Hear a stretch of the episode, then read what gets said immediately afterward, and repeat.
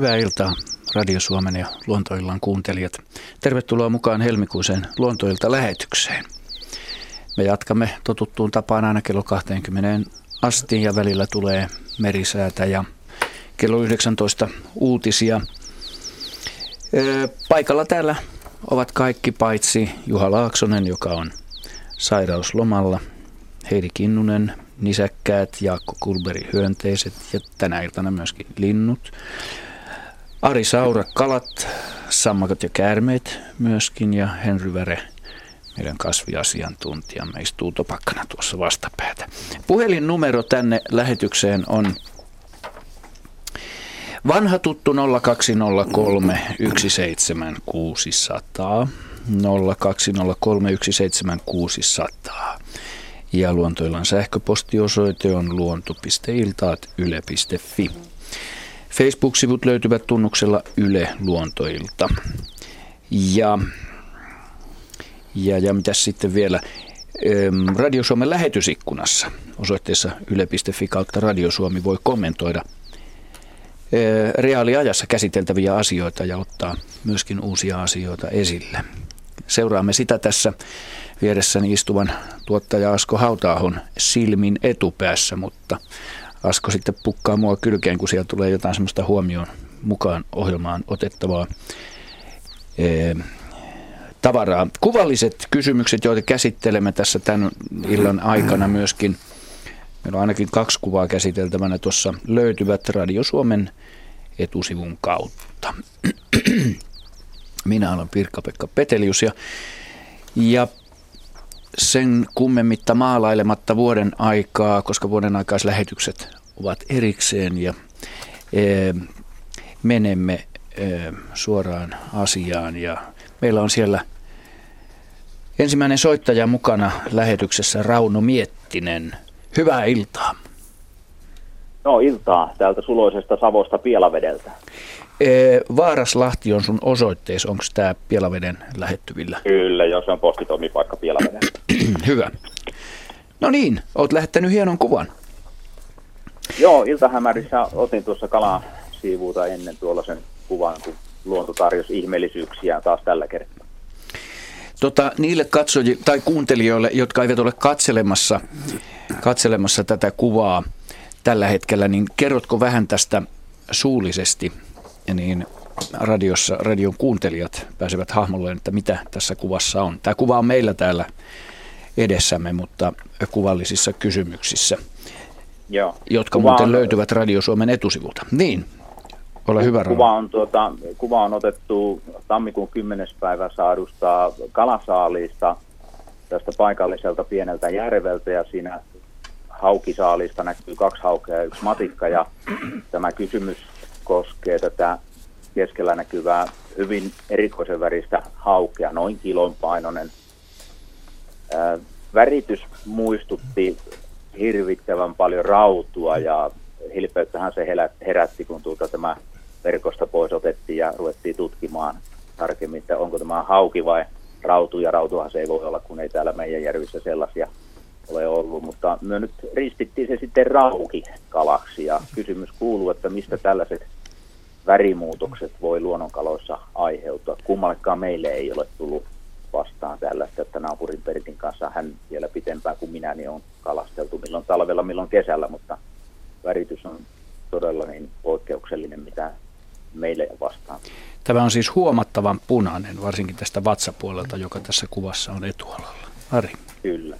Joo, tästä voisi myöskin käyttää nimitystä talousrautu. Jaa.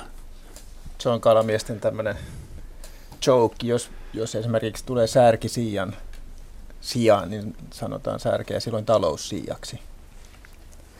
Mm-hmm. Tämä teille tietämättömille kerrottakoon. Tämä, niin, niin täällä, täällä raatilaisille tarkoitetaan. Niin aivan, kalamies täällä langan päässä tietää, Mä katsoin epäilen Arja, niin hän minulle puhui Kauppa kaiken varmaan hyödyntää sitä mielellä.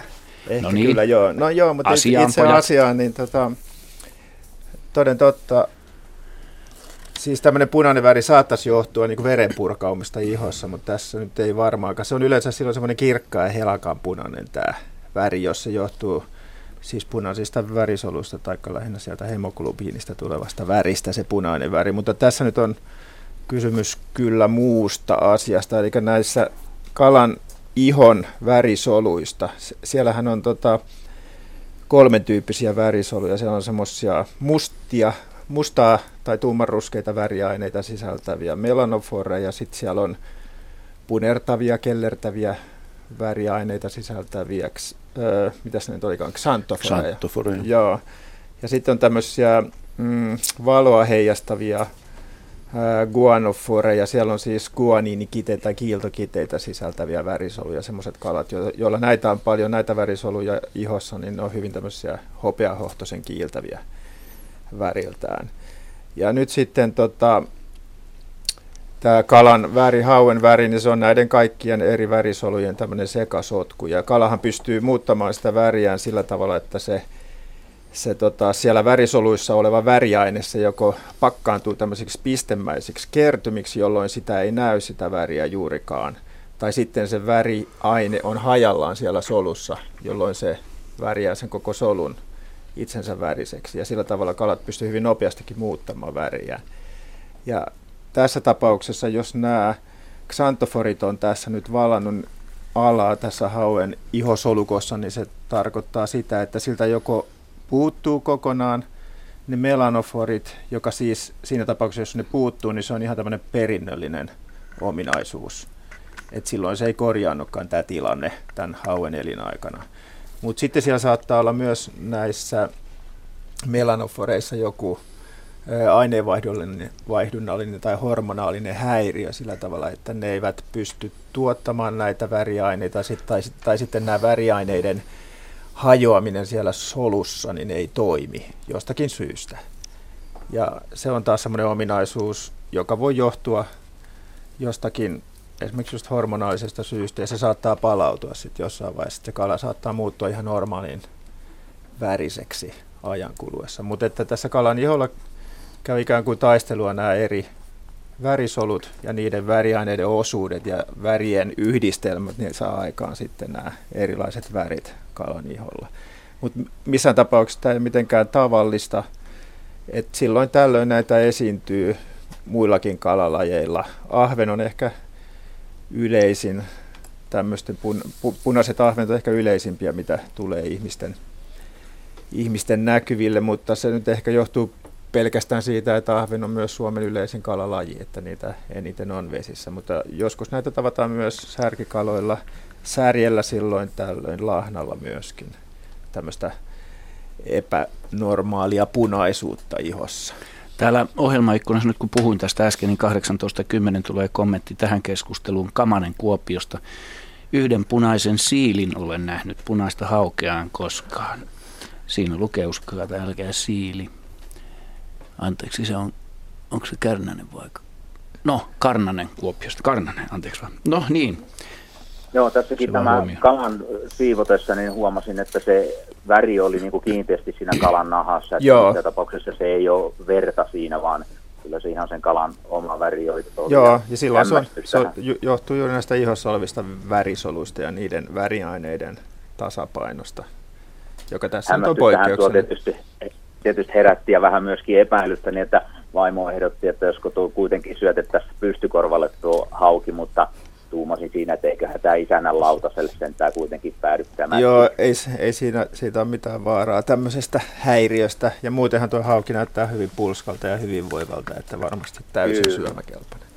Joo, muodoltaan se oli niin kuin selvästi, tuossa kuvassakin näkyy, kun siinä on toinen normaalivärinen tai tavanomaisempi väritykseltä hauki, niin tuo pyrstöpuoli oli niin semmoinen pulleampi, että se oli vähän hiukan tasapaksumpi. Joo, mutta se on, ne on hyvin yksilöllisiä nämä tämmöiset ruumiin suhteet ja sillä ei ole varmaankaan mitään tekemistä tämän värin kanssa. Että se on vain sattuma, että se on tämmöinen tukeva pyrstöinen hauki tällä kertaa. Näin. Joo, kiitos. kiitos Rauno kysymyksestä ja hienosta kuvasta. No niin, kiitos teille ohjelmasta. Hei. Kiva. Hei hei. Näin saatiin ohjelma soittajan, soittojen osalta käyntiin ja ei muuta kuin seuraavaa soittajaa mukaan. Kaarina Helsingistä. Tervetuloa mukaan. Kiitos. Mitä haluat kysyä? Tämä tapahtui viime viikolla. olemme mökkilomalla tuolla Keski-Suomessa Leivonmäellä, Joutsa-Leivonmäki alueella ja, ja tuota, ripustin puuhun sellaisen linnuille tarkoitetun äh, talipötkylän, mm-hmm. siemen rasvaseospötkylän ja, ja tuota, se kohta mihin sijoitin sen, niin oli meidän aitan päädyssä oleva yksinäinen tammi. Et siinä ei ollut siis kovin lähellä muita puita. Ja tuota, noin pari tuntia, niin sen jälkeen mä huomasin, että koko pötkylä oli hävinnyt naruineen päivineen. Ja sitten mä kävin tutkimassa sitä hankea ympäriltä, niin minkäännäköisiä jälkiä ei näkynyt, että siinä olisi mikään nisäkäs. Koi, meidän koiraakin jopa epäiltiin, mutta ei näkynyt jälkiä. Eli se on joku lintu todennäköisesti ollut.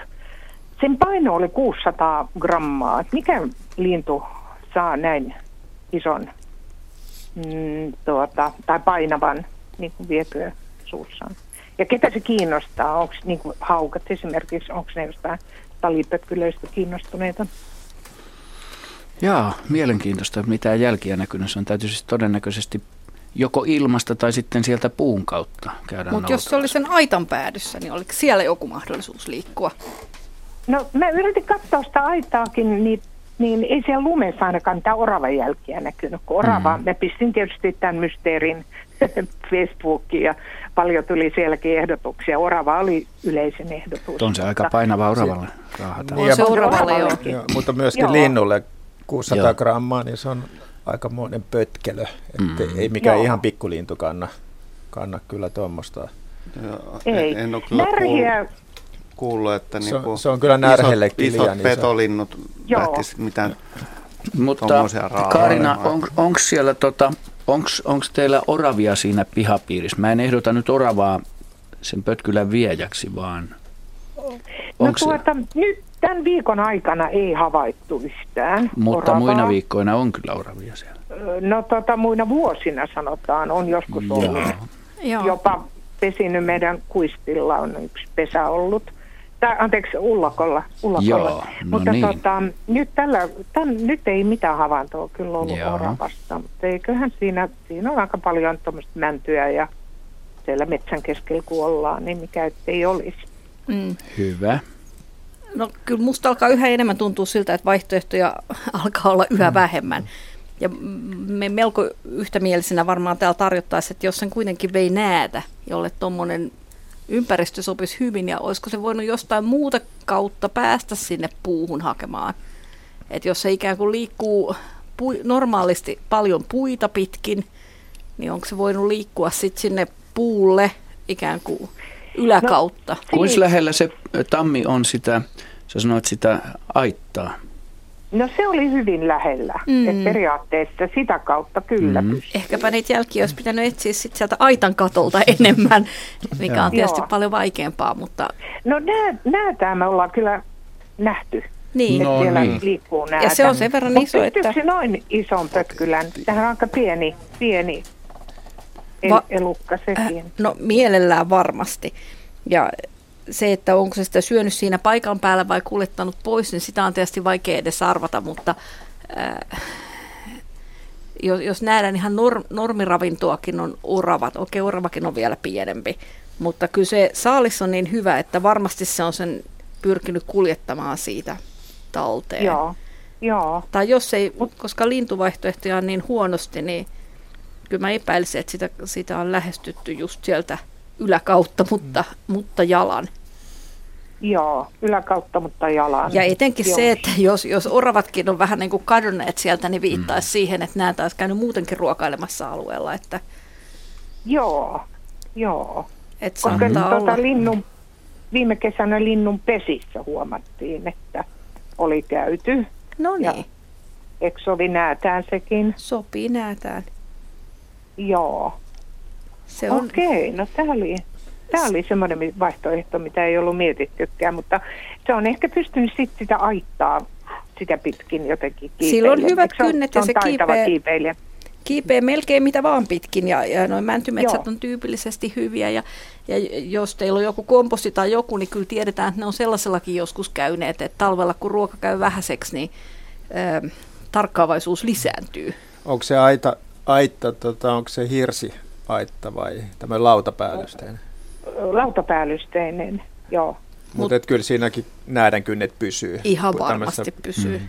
Lautavuoro tuossa aitassa kyllä hyvin, että nehän on tosi taitavia kiipeilijöitä ja puita pitkin yleensä liikkuvatkin okay. metsässä, että Joo. ehkä enemmänkin puita pitkin kuin maata pitkin. Niin, ja sehän on voinut olla kytyksellä vaikka jossain, just kun olet käynyt sen sinne laittamassa niin, niin että, että jostain puusta nähnyt, mitä tapahtuu. Ja Mulla on suuri Joo. houkutus, Kaarina, ehdottaa sulle, että kun laitat seuraavan pötkylän tai seuraavia pötkylöitä, niin virittäisit riistakameran siihen lähettyville, koska sillä Aivan. saattaisit päästä todistamaan. Mä oon nimittäin samalla tavalla saanut näädän kuviin Aha, riistakameraan. Joo.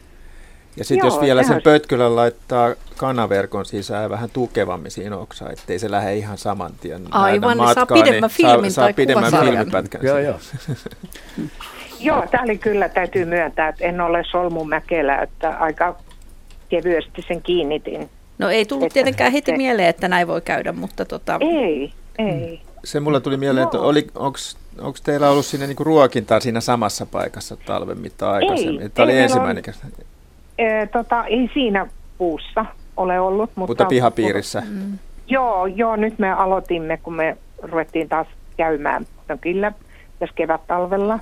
Mutta me laitettiin kyllä ihan toiseen, sinne omenapuihin, toiselle puolelle. Mutta siellä on käynyt jotain lintuja niissä? Juu, juu paljonkin. Ja Joo. närhiä on ihan siis usein semmoinen närhiperhe tai en mä tiedä onko se perhe, mutta joku semmoinen porukka, ja niitäkin mä epäilin, mutta mä ajattelin, että ne on kyllä aika mutta tämä, pieniä. Tämä tota, lintujen esiintyminen siinä pihapiirissä, niin se tietysti saattaa houkutella sitä näätääkin sinne paikalle. Aivan, että se on saattanut olla siinä Joo. lähistöllä jossain juuri siinä ripustushetkellä Joo. ja oivaltanut tämän. No tämähän on no. aika tyypillistä, että lintujen ruokinnassa käy niin, että tulee ruokittua Joo. vähän hiiriä ja myyriä ja samalla sitten jotain satunnaista Näätä. kärppää ja lumikkoa tai, mm. tai vaikka Var, näätään niin kuin tässä tapauksessa. Näädällä on erittäin hyvä hajuaisti ja tota, niin, mä oon itse, itse houkutellut näätiä riistakameraan niin levittämällä haisevia tota niin, sardiinipurkin tommosia, tota niin, sisältöjä niin puurungolle, niin että sillä ei oikeastaan missään niin kuin varsinaisesti sitä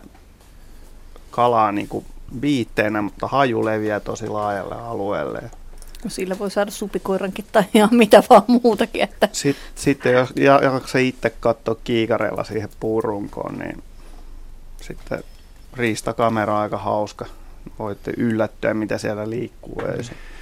Täällä on äh, asiasta, asiasta puheen ollen, niin täällä on Luontoillan Facebook-sivuilla. Löytyy Jaana Hietanoron kuvaama video, joka on kuvattu ikkunan tai oviikkunan läpi. Ja siinä nimenomaan on näätä lintujen pähkinäpallolla Heinolassa. Ja okay. tämä on video ja nättiä. Siis sieltä Luontoillan Facebook-sivulta tämä löytyy. Hyvä. Hienoa. Kiitos Kaarina Joo. kysymyksestä ja kivaa talven jatkoa. Kiitos samoin teille. Kiitos hyvästä ohjelmasta. Kiitos. Hei. Hei hei. Eikö teistä näytä siltä, että tuossa kuvassa itse asiassa on jotain muuta kuin ö, linnunruokaa? Musta näyttää ihan kissaruualta, että olisiko tässä ihan oikeasti, oltaisiko siinä ruokkimassa ihan näätää? Et tarkoituksella. Tarina ei. ei kerro, mutta muuta kuin että lintujen pähkinäpallolla, mutta, mutta joo. Musta nappulat näyttää niin isolta, että mä joo, no, mutta hetken yhtä, miettisin, yhtä, mutta ihan sama Yhtä tietysti. kaikki se tulee tuohon ikkunan Totta kai. Lähelle ikkunaa. Tosi että, hauska juttu. Se on rohkea. Joo, ja valtava. Sano Seidi vielä, minkä kokoinen näitä on. No, kissa... kissa rallaa, niin kissaa, kissaa pienempi ja tota, mitäköhän näitä nyt Olisiko sitten? pari-kolme kiloa? Mm, no, ei, ei, ei näitä niin paljon paina, että vähän yli kilon ehkä. Että kilo, kilolla mennään. Hoikempi selvästi kuin kissa kuitenkin. Joo, mutta jäntevä ja vahva. Joo, ehdottomasti. Ja tietenkin se jatkuva liikkuminen niin tekee siitä sellaisen. Joo. Hyvä. Kuuntelette luontoiltaa, hyvät kuuntelijat. Öö, kello on 23 minuuttia yli 18 ja Seuraava soittaja on linjalla. Soitto tulee jälleen Helsingistä. Markku, hyvää iltaa. No hyvää iltaa, joo, ja yhdyn edelliset. Kiitos, kiitos ohjelmasta ja kiitos siitä, että sai esittää kysymyksen. Tämä on tällainen juttu, että me ollaan tämmöisiä helsinkiläisiä pienen metsänomistajia. Eli kumppanini kautta on tullut sitten tämmöinen, ei voi sanoa metsätila, mutta siinä on noin seitsemän hehtaaria mettää ja se on kiva järven rannalla. Että se on ollut tämmöisessä kesäkäytössä. Ja me mm. ollaan tämmöisiä viherpipertäjiä ja elämää kunnioittavia ihmisiä, jotka nyt on joutunut ikävä kyllä lähinnä naapurin metsätöiden takia sitten kohtaamaan sen todellisuuden, että, että osa metsästä kaatu tuulessa ja tota, kun hän kaatui semmoisen 6-70-vuotiaan vähintään puusikon menemään. Ja tota, siitä sitten syntyi semmoinen domino ilmiö, että sitten ollaan jouduttu kaatamaan puuta enemmän kuin oli missään tapauksessa koskaan tarkoitus. Ja mua jäi sitten kiinnostamaan sellainen seikka, että mitäkä tuollaisessa yhdessä keskivertoisessa kuusessa, joka olisi niin kuin kaatokelpoinen, niin kuin sanotaan, taikka tuota, ja sanotaan 60 vuotias tai jotain tällaista 20-30 vuoden välillä. En tiedä, mikä se vuosirank sitten lopussa on. Mutta tota, niin miten paljon siinä on niin kuin eläjämistöä? En mä tarkoita nyt sammalta ja muuta, mutta ihan tämmöistä pikkupipertäjää ja kuinka paljon niitä, on mitä arviotaan. Että mä saisin oikein syyllisyyden tunteita sitten tässä. Kai se vähän riippuu kasvuympäristöstä, se metsän laadusta. No, Jaskaa niin. tämä varmaan koskee nyt etupäässä Kyllä se niin, varmaan niin, ainakin hyönteisiä on, niin kuin, jos puhutaan niin kuin normaalitilanteesta, niin, niin talvellakin varmaan kymmeniä tuhansia.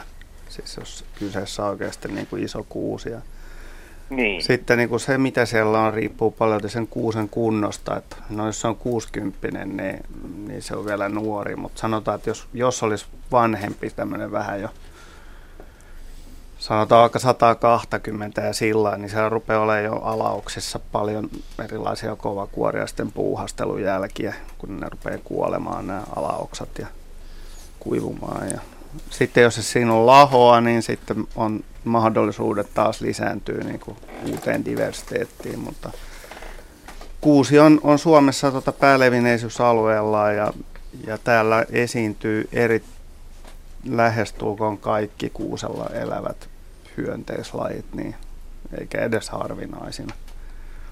Ja sen lisäksi, että, että siellä on kuusella eläviä lajeja, siellä on myös kuusen oksa- ja runko jäkälillä eläviä lajeja, esimerkiksi no, ne. perhosia. Niitä saattaa olla välillä niin paljon, että voidaan unohtaa puhe, puheet niin sormipaisukarveen ongelmallisuudesta. Ja lisäksi kaikki mahdolliset sienet houkuttaa edelleen kovakuoriaisia luteita no, niin. ja niin poispäin, että, että kysymys on hankala, mutta, mutta siis kuusella elää satoja hyönteislajeja ainakin välillisesti. Henry. Joo. Joo ja sitten se eliömäärä lisääntyy tuosta 60 eteenpäin, niin kuin Jaska sanoi, mutta jo 60 kuusessa on kuitenkin jäkälää sammalta. Voi tulla vaurioituneeseen kuuseen myöskin kääpiöinä ja muuta sellaista. Ja mitä enemmän siinä on muita eliöitä näitä, näistä ryhmistä, niin sen enemmän siinä on myöskin hyönteislajeja. Eli monet hyönteiset sitten elää näissä jäkälissä, varsinkin jäkälissä ja käävissä, mutta jonkin verran myöskin sammalissa. Joo, sammalissa on myös. Joo, ja sitä kautta niin ison kuusen eliömäärä nousee, tai siis lajimäärä voi nousta usein satoihin. Ari. Joo.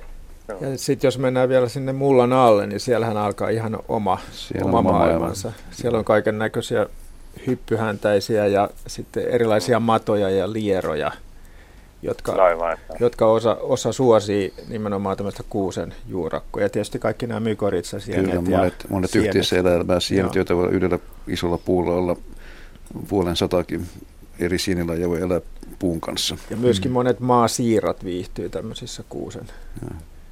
juurakoissa, no. että se on aika monen eliö yhteisö. Niin, ja toki ne juurekot tarjoaa sitten pikkunisäkkäille suojaa ja, ja oravan pesä on ihan tyypillisesti kuusen Mutta jos sua nyt pitäisi sitten lohduttaa tässä tilanteessa, niin, niin tota, sä voit antaa sinne kasvaa vaikkapa raitaa. Raita kasvaa nopeasti suureksi puuksi ja rupeaa myöskin lauhamaan huomattavasti nopeammin kuin kuusi.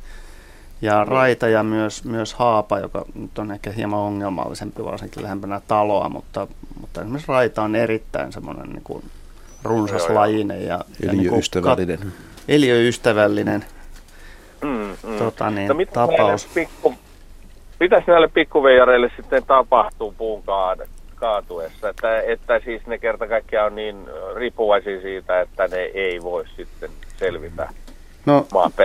Ne hyönteiset, no hyppyhäntäiset ja muut tietysti pomppii tiehensä, jos, jos lähiseudulla on samantyyppistä kamaa, niin jotkut niistä varmaan, varmaan tota selviytyykin, mutta, mutta aikuiset hyönteiset taas, niin ne, ne pystyy lentämällä liikkumaan pois tältä paikalta kyllä, mutta, mutta tietenkin resurssina meillä on sitten valtakunnassa yksi kuusi vähemmän, mutta eiköhän se muiden, muiden tota, niin kasvu kuitenkin vahingot korvaa. Että. Kuusi on niin tavallinen puu ja siinä elävät eliöt todennäköisesti verraten tavallisia, niin laje, lajeille ei sinänsä käy juuri mitään. Yksilöt kärsii.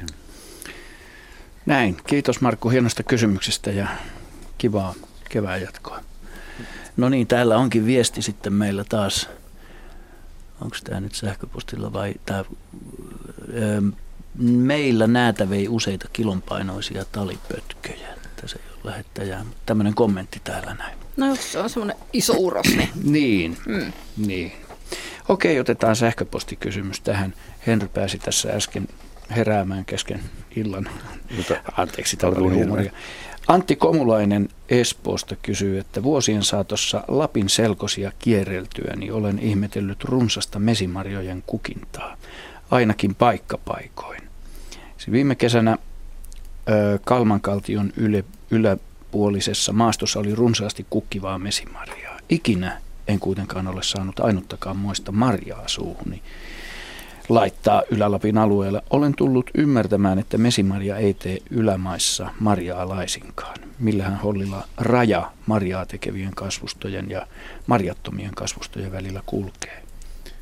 No, havainto on ihan oikein, että sekä etelässä että hyvin pohjoisessa niin messimarja harvoin marjoo. Ja se paras marjomisvyöhyke menee halki Keski-Suomen tuolta itärajalta. Ja miten tarkkoja kun leveysasteita saa antaa, mutta sanotaan Kainuun korkeudelta Oulun Pohjanmaalle ja jostakin Pohjois-Karjalan eteläosista Keski-Pohjanmaalle, niin se on se optimialue mesimarjan marjomiselle. Ikävä kyllä vaan mesimarja tuppaa tänä päivänä taantumaan, kun vanhat perinneympäristöt häviää. Mesimarja hyötyy, hyötyy tämmöistä laidunnuksesta ja muusta sellaisesta ja, ja, ja viljelty mesimarja on nykyään varmin keino joka sekin on epävarma. Onko se tota, myöskin kaksikotinen, että joka kukkaan ei tule marjaa? Sen pitäisi olla yksi kokoinen kotinen, että hilla on kaksikotinen. Aha, okay.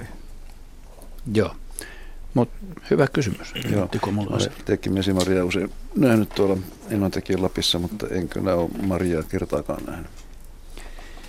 Joo. Otetaan tähän yksi, yksi sähkö, ö, sähköinen kysymys vielä ennen seuraavaa soittajaa. Öö, tämä Arille. Katselin ohjelmaa Filippiinien lyhtykaloista, jotka vilkuttelevat valoa. Kysymykseni kuuluu, onko Saimaassa joitakin kaloja tai muita ötököitä, mitkä vilku, vilkkuvat öisin veden pinnassa? Siis viime vuoden elokuussa oli täysikuu, järven pinta oli tyyni, pieniä valopisteitä tuikki veden pinnalla runsaasti. Niitä näkyi kuunsillalla sekä myös tummilla alueilla – Pyysin miehenikin katsomaan näkyä, mitä en koskaan ennen ole nähnyt. Kukaan ei olisi kuitenkaan uskonut, jos olisin kertonut, mutta hän näki saman valoilmiön. Kello oli noin 23.30 ja tapahtumapaikka Puumalassa Ruokoveden rannalla. Mistä moinen tuikinta? Se oli kaunista katseltavaa. Näin Rauni Hämäläinen. Joo, siis kysehän on bioluminesenssistä, tästä tämmöisestä biokemiallisesta valoilmiöstä. Sitä on keskusteltu täältä aikaisemmin. Sitähän esimerkiksi kiiltomadot pystyy aikaan saamaan. Ja toden totta, jotkut levät, jotkut levälajit, vedessä elävät le- levälajit pystyy, pystyy tähän samaan, samaan ilmiöön. Ja jossain tapauksessa esimerkiksi yöllä tyynellä järvellä moottoriveneellä ajo saattaa aiheuttaa sen, että se aktivoituu se bioluminesenssi näissä levissä. Siitä on vielä niin kuin elektroluminesenssia. Joo, kyllä. Tämmöisiä alalajeja. Kyllä, ja silloin saattaa tämmöistä tota, noin, ikään kuin tähtitaivaan tuiketta nähdä pimeällä tyynellä järvenselällä. Ja myöskin sitä voi nähdä tota, meidän murtovesialueella Merenlahdilla, tätä samaa ilmiötä. Mitenkään tavallista se ei ole, mutta kyllä Suomessakin tämmöisiä eliöitä on jotka, jotka pystyy tuottamaan tätä biokemiallista valoa. Mm. Myöskin sienissä Jopa on tämmöistä. Joo. Mm. Ja onko Jaska hyönteismaailmassa muita kuin kiiltomadot Suomessa, jotka tähän kykenee? Kauhean voimakkaita ei kyllä taida olla, mutta epäilisin, että, että heikkoja voi hyvinkin olla. Että Joo, mutta ei, ei tule yhtäkkiä nyt ainakin mieleen. sienissä, levissä ja bakteereissa on tämmöisiä mm. kyvy, kyvyn omaavia lajeja olemassa. Se tyypillisin sieni Suomessa on mesisieni ja sen rihmastojänteet, mutta harvoin sitä kuitenkaan näkee hehkuvana. Mm. Että samaan tämmöiseen hehkuvaan, hehkuvaan aiheeseen täällä on valoilmiö, täällä on ö, katsojakommentti tullut, äh, kuuntelijakommentti tullut. Minkä kaikkien eläinten silmät kiiluvat pimeässä autovalojen osuessa niihin? Viime viikolla eräänä aamuna metsässä kiiluivat silmät, jotka näyttivät ihmeen suurilta. Eino. Aika siis monilla. Ka- kaikilla hämäräeläimillähän on aika lailla valoa ulospäin heijastavat verkkokalvot, jotta, jotta valoa tulisi niille sauvasoluille tarpeeksi, jotka hämärässä näkevät. Ja lähes kaikki, kaikki hämärässä liikkuvat linnut ja nisäkkäät, niin niiden silmät kiiluu valo, valokeilassa. Ja hyönteiset ja hämähäkit mm. kyllä, esimerkiksi. Että jos pimeänä syysiltana, varsinkin jos on vähän kosteempi keli mm. vielä, niin kattelee fikkarilla, niin huomaa, että niin kuin vaikkapa tuommoisella avoimella maalla sammalikossa tai hiekalla tai muut, se näkyy pieniä, pieniä valopisteitä. Jos mm. varovasti menee kattoon, niin yleensä hämähäkkejä. Mm. Okei. Valkealasta tulee seuraava soitto. Riitta on soittaja. Terve Riitta. Kyllä. Joo, kyllä. Hyvää iltaa. Iltaa. Semmoista kysyisin, kun asun tässä järven rannalla ja olen asunut tässä 14 vuotta. Että tässä on ollut joutseni tässä, tämä nyt Palson lähti. Jotta joutseni on ollut tässä koko aika, kun me, me olen asunut tässä ja ne samat joutsenet mun mielestä ihan samassa paikassa pesikin. Nyt on mennyt kolme vuotta, yhtään poikasta ei ole tullut. Onko meillä joku ikäjuttu vai mistähän se mahtaisi johtua? Jaa. Onko siinä ympäristössä tapahtunut mitään muutoksia? No ei tässä mitään. Tämä on kyllä pieni järvi ja tota, tässä ei kesämökki ikään kuin muutama. Ei tässä niinku... Minä olen ajatellut sitä, että olisiko joku elukka vienyt sitten ne sitten poikaset vai... Mutta Ra- rakent- on onko ne rakentanut pesään? Niin on tässä, se on niin pikkusen tässä järven toisella puolella ja siinä on sellainen pieni suoja.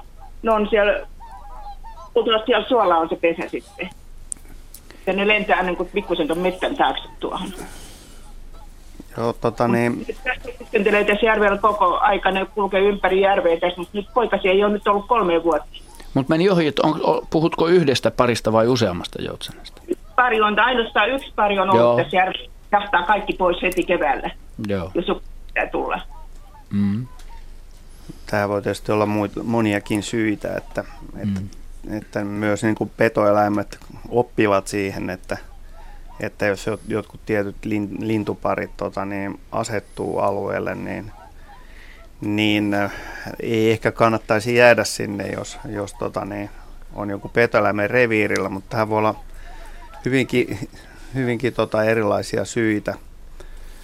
Ja Joutsenilla esimerkiksi on tämmöinen tota niin, y, yksi syy, miksi niin kuin välillä tämmöistä pesimättömyyttä niin, tai niin kuin poikasten puutetta esiintyy, ja se on se, että, että iso, Joutsenilla on itse asiassa aika yleistä homoseksuaalisuus. Ja se, se saattaa olla koiras pari, joka, joka hengailee siellä. Ja tämän tyyppinen niin kuin käyttäytyminen voi myöskin niin kuin muuttua iän myötä. Että ne voi elää aluksi ihan hauskasti heterosuhteessa, mutta sitten jos toinen, toinen puoliso kuolee, niin tämä tilanne voi muuttaa tämän tyyppiseen hommaan. Ja siksi mä kysyn, että oletteko te nähnyt, että niillä on pesä. Jos niillä ei ole pesää, niin voi hyvinkin niin olla niin, että se on, se on tota tämmöinen vanha pariskunta sitten äijä, jotka... Joo, en ole nähnyt pesää, kun ei ole arvonnut mennä katsomaan sitä, että he olisivat niin häirinnyt sitä, mutta... Niin, että et on kost... Joo, no se on sinänsä ihan fiksua, ettei me turhaan häiritse. Oletko aikaisempina vuosina, kun niitä poikasia on ollut, niin oletko nähnyt pesäpaikkaa ja pesintää? En ole nähnyt sitä pesäpaikkaa koskaan, mutta että minä tiedän, mistä kohtaa ne menee. Joo. Mm. Tuossa järven toisella puolella ihan samaa kohtaa, ja siellä ne sitten niin suurimmaksi osaksi aikaa onkin. Ja mutta pedo, pedoista tulee mulle mieleen ainakin semmoinen, että joutsenhan on erittäin vahva lintu ja jopa silloin, jos joutsen johdattaa poikasiaan pesältä vedelle, niin jos kettu yrittää käydä kimppuun, niin joutsen pystyy pitää puolensa ei, niin kuin pu- puolia kettua vastaan. Sitten on eri asia, että, että jos esimerkiksi munat on haudontavaiheessa ja joku pääsee niihin muniin käsiksi silloin, kun niitä ei olla hautomassa, niin se on taas toinen no, juttu. Se, sekin on itse asiassa aika harvinaista, mm. että siellä ei jompikumpi ole. Että. Mm. Niin joo. Tosiaan, Eli tuohon petoteoriaan on vaikea uskoa. No mä en itse asiassa usko, että ne tekisi kolme mm kertaa putkeen samaa virhettä. Että mm. Tietysti kyseessä voi olla eri, eri lintupari joka tapauksessa, että, että se ei ole poissuljettua. Että, että hyvä pesimäpaikka niin houkuttelee vuodesta toiseen yleensä niin kuin mm. lintupariskuntia. Kiinnittänyt huomioon siitä, että kun se on ollut pesimässä silloin, kun niitä poikasia oli, niin tota, toinen uskenteli sitten kyllä täällä yksinään täällä järvellä, mutta sitten kun ne poikaset tuli, sitten oli koko perhe niin kuin Joo. Joo. äkille. Mutta sitten ne kahdestaan vaan kulkee tuossa. No ei muuta kuin tarkkailemaan seuraavaa, seuraavaa joo, sitten pesimän kautta. joo. joo se, Kiva. Kiitos. Hei hei. Öö, otetaan tähän, tähän yksi sähköinen kysymys. Oravatutkija Juankoskelta tämmöisellä nimikkeellä kysyy, onko yleistä, että orava kerää sieniä puihin talvivarastoksi. Myös kärpässieniä. Kestääkö sen elimistö kärpässieniä? Kaikki tatit ja tuhkelot se on syönyt pihasta tämän syksyn aikana vai onko kyseessä orava, joka varautuu siihen, että kävyt loppuvat? Se on hauskasti kysytty. Tota, jos tähän pitää ihan vaan nopeasti vastaan, niin sanoisin, että on se, on se ihan tavanomaista. Ja usein mun mielestä käy vielä niin, että ne saattaa jotenkin joutua sinne samaan puuhun, joka sitä eläintä miellyttää.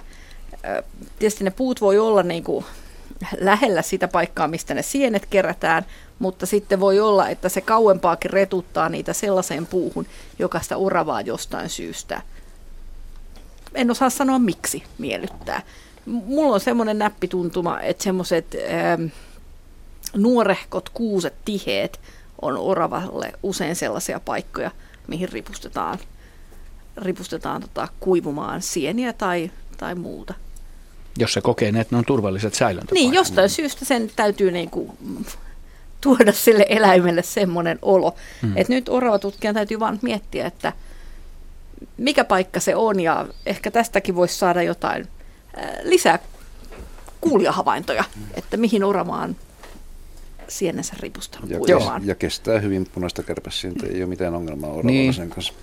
Tästähän on puhuttu aikaisemmin Joo, näistä eläimistä. Mulla on sellainen käsitys, että oravalla on vähän tämmöistä niin sattumaa kauppaista löytääkseni sienet, mitkä se on kätkenyt. Joo, joo, että viisaus, viisaus ei asu aina, aina siinä päässä kuitenkaan. Että, ja erityisesti silloin, kun jonnekin karikkeeseen haudataan, niin tiedetään, Kyllä. että että se ähm, todennäköisyys löytää niitä ei ole mitenkään erityisen korkea, mutta ehkä sen kaverit löytävät. Mm. Käyttävät toistensa kätköjä hyödyksi. Joo. Sehän, sehän on taas sitten niin kuin täysin poikkeuksellista, miten esimerkiksi varislinnut löytää ne. Niillä on, niitä on tutkittu paljon ja ne muistaa erityisen hyvin jopa satoja kätköpaikkoja. Ja... Mutta varis onkin harvinaisen älykäs. Mm. Mm.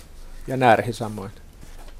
Joo, mutta ei muuta kuin oravan näitä varastokätköjä, varastokätköhavaintoja tekemään ja päästään pitämään suuri orava-ilta aiheen tiimoilta.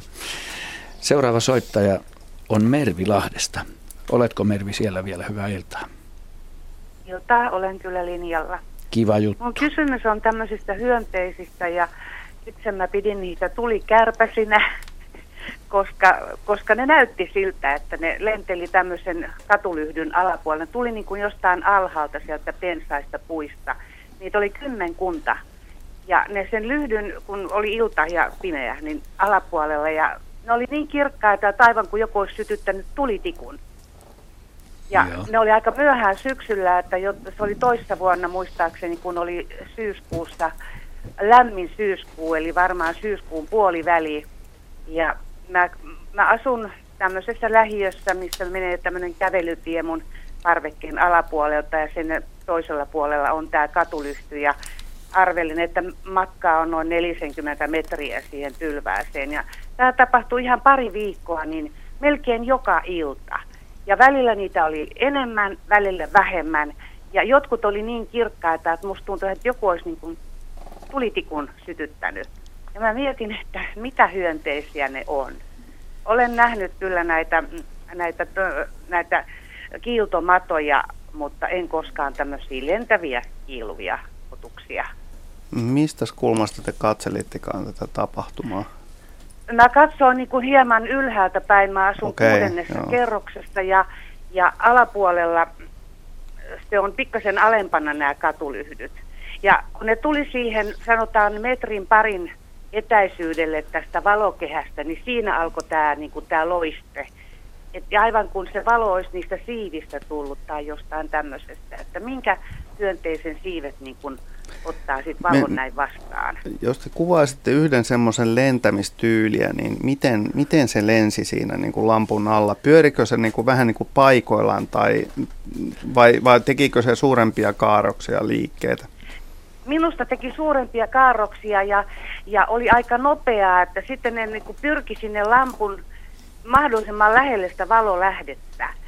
Ja, ja tota, niin minusta kun näytti, että ne tuli jostain sieltä, kun siinä on puuta ja pensasta vieressä, että aivan kun ne olisi tullut sieltä pimeydestä siihen lampun, ja kun ne pääsi siihen parin metrin päähän suunnilleen tästä valokehästä ja alapuolelle, niin silloin alkoi tämä loiste. Joo, tota, no nyt on aika selvää, että se loiste itsessään on niin kuin heijastusta siitä valosta. Mutta mikä se, niiden mikä te sanotte sen kook, kooksit, jos sanottaisiin niin puoli sentti, sentti, kaksi senttiä, kolme senttiä? No minusta tota, nyt tästä on matkaa sen verran, että Juu, se on tällainen kävelytie Saa vapaasti ja, arvata. Joo, että vaikea, mutta minusta ne oli aika kookkaita hyönteisiä, joo, että no, isompia no, kuin hyttyset. No, no joo, tämmöistä haluaisin kuulla. Ne on ollut jotain yöperhosia ja, ja tota niin, meillä syksyllä lentelee muutamia vaaleita lajeja, jotka nyt saattaisi tulla kyseeseen, esimerkiksi keltayökköset, jotka näyttää hyvin kirkkailta tämmöisessä niin kuin lampuvalossa. Se on ilmeisesti ollut elohopeen lamppu, se katu, katulamppu siinä, ja se vielä heijastaa UVtä, tai siinä on UVtä mukana, ultravioletti valoa jonkun verran, joka vielä saa tietyt valkoiset värit esimerkiksi hyvin voimakkaasti heijastamaan takaisin sitten tätä valoa. Ja, ja tota niin, no, joku per, näistä oli tosiaan niin kuin kirkkaampi vielä, että huomattavasti niin kuin, ja jotkut ei ollut niin, aivan, niin kirkkaita. Mutta aivan, siinä, on, siinä on ollut, ollut hyviä lämpimiä öitä, niin kuin syyskuussa oli esimerkiksi syyskuun loppupuolella. Ja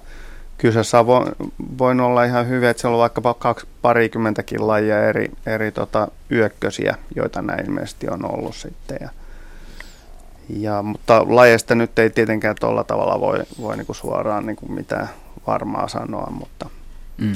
meillä on syksyisin lentää tuommoiset, hmm, mitäs mä nyt sanoisin, ihan yleisesti 70-80 lajia hyökkösiä. Kiitos Mervi kysymyksestä ja mukavaa kevään odottelua. Me ehditään vielä ennen merisäätä ottaa tässä muutaman minuutin aikana seuraava soittaja. Meille soittaa Orimattilasta Myytti. Terve. Moi. Moi. Mitäs haluat myytti kysyä? Öö, me nähtiin tuossa pari viikkoa sitten täällä Orimattilassa öö, villisika. Sitä jahtasi joku öö, ihan suden näköinen koira. Tai me ei olla varma, oliko se susi vai koira. Hmm. Kerrotko vähän, miltä se näytti, se susi tai koira? No se, se näytti ihan joltain, ihan sudelta. Joo. Minkäs värinen se oli?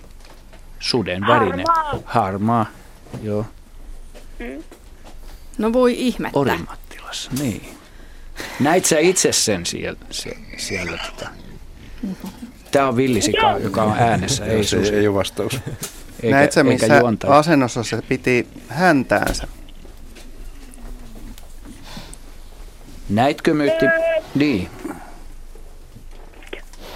Minkälaisessa ase... Miten se piti häntäänsä? Öö, no... Alhaalla. Mm. Joo.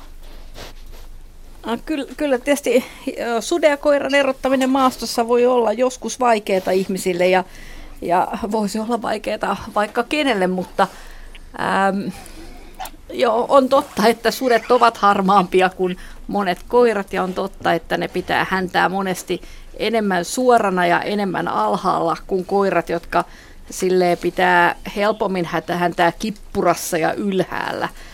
Ja, ja ne on tietysti tyypillisiä suden merkkejä, mutta yksin, tietysti, ja susi voi saalistaa yksin, jos se on syystä tai toisesta yksin, eikä, tota, eikä se ole laumassa.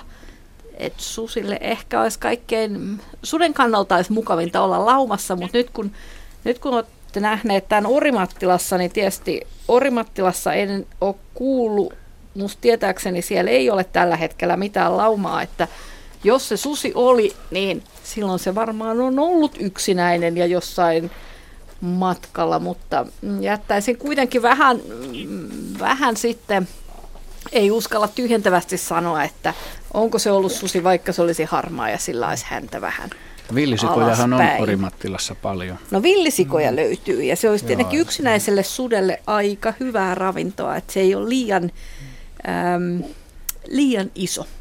Nyt Myytti, me kiitetään sua hienosta kysymyksestä ja tämä jää tässä nyt Joo, ratkaisematta. ei, ei, ootappa, ajaako koira sitten villisikaa? Kuule, me vastataan kohta siihen, kun meillä tulee merisää lähetys tässä nyt ihan justi. Ja sitten me jatketaan viisi minuuttia merisään jälkeen ennen kello 19 uutisia, niin me mietitään sitä asiaa sitten vielä ääneen. Kiitti kysymyksestä.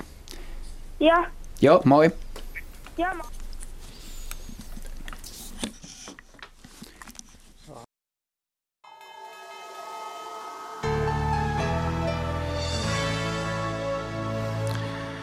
Ja nyt vuoron säätiedotus merenkulkijoille kello on 18.50. Kovan tuulen varoitus Pohjois-Itämeren itäosa etelän ja lounaan välistä tuulta 16 metriä sekunnissa. Suomenlahti, Pohjois-Itämeren länsiosa, Ahvenanmeri ja Saaristomeri, etelän puolesta tuulta 14 metriä sekunnissa.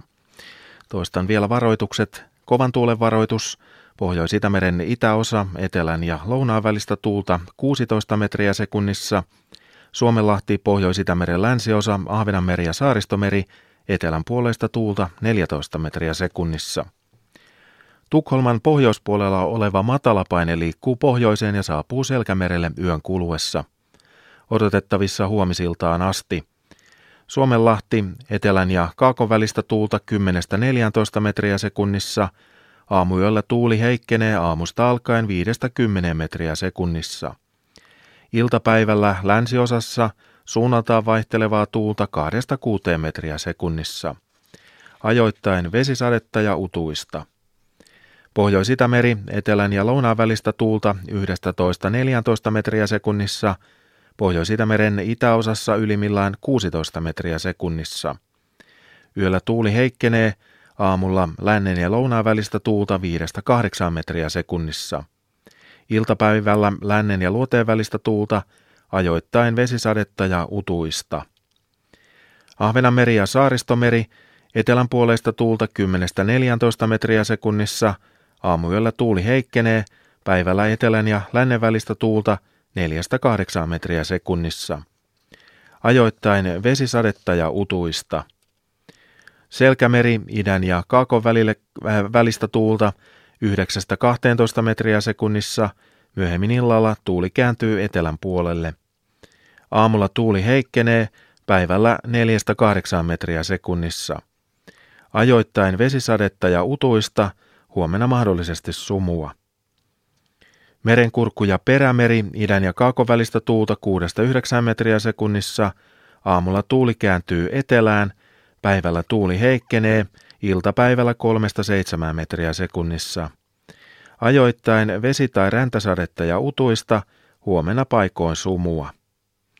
Saimaa, etelän ja kaakon välistä tuulta 7-10 metriä sekunnissa, ajoittain vesisadetta, huomenna paikoin räntäsadetta ja utuista.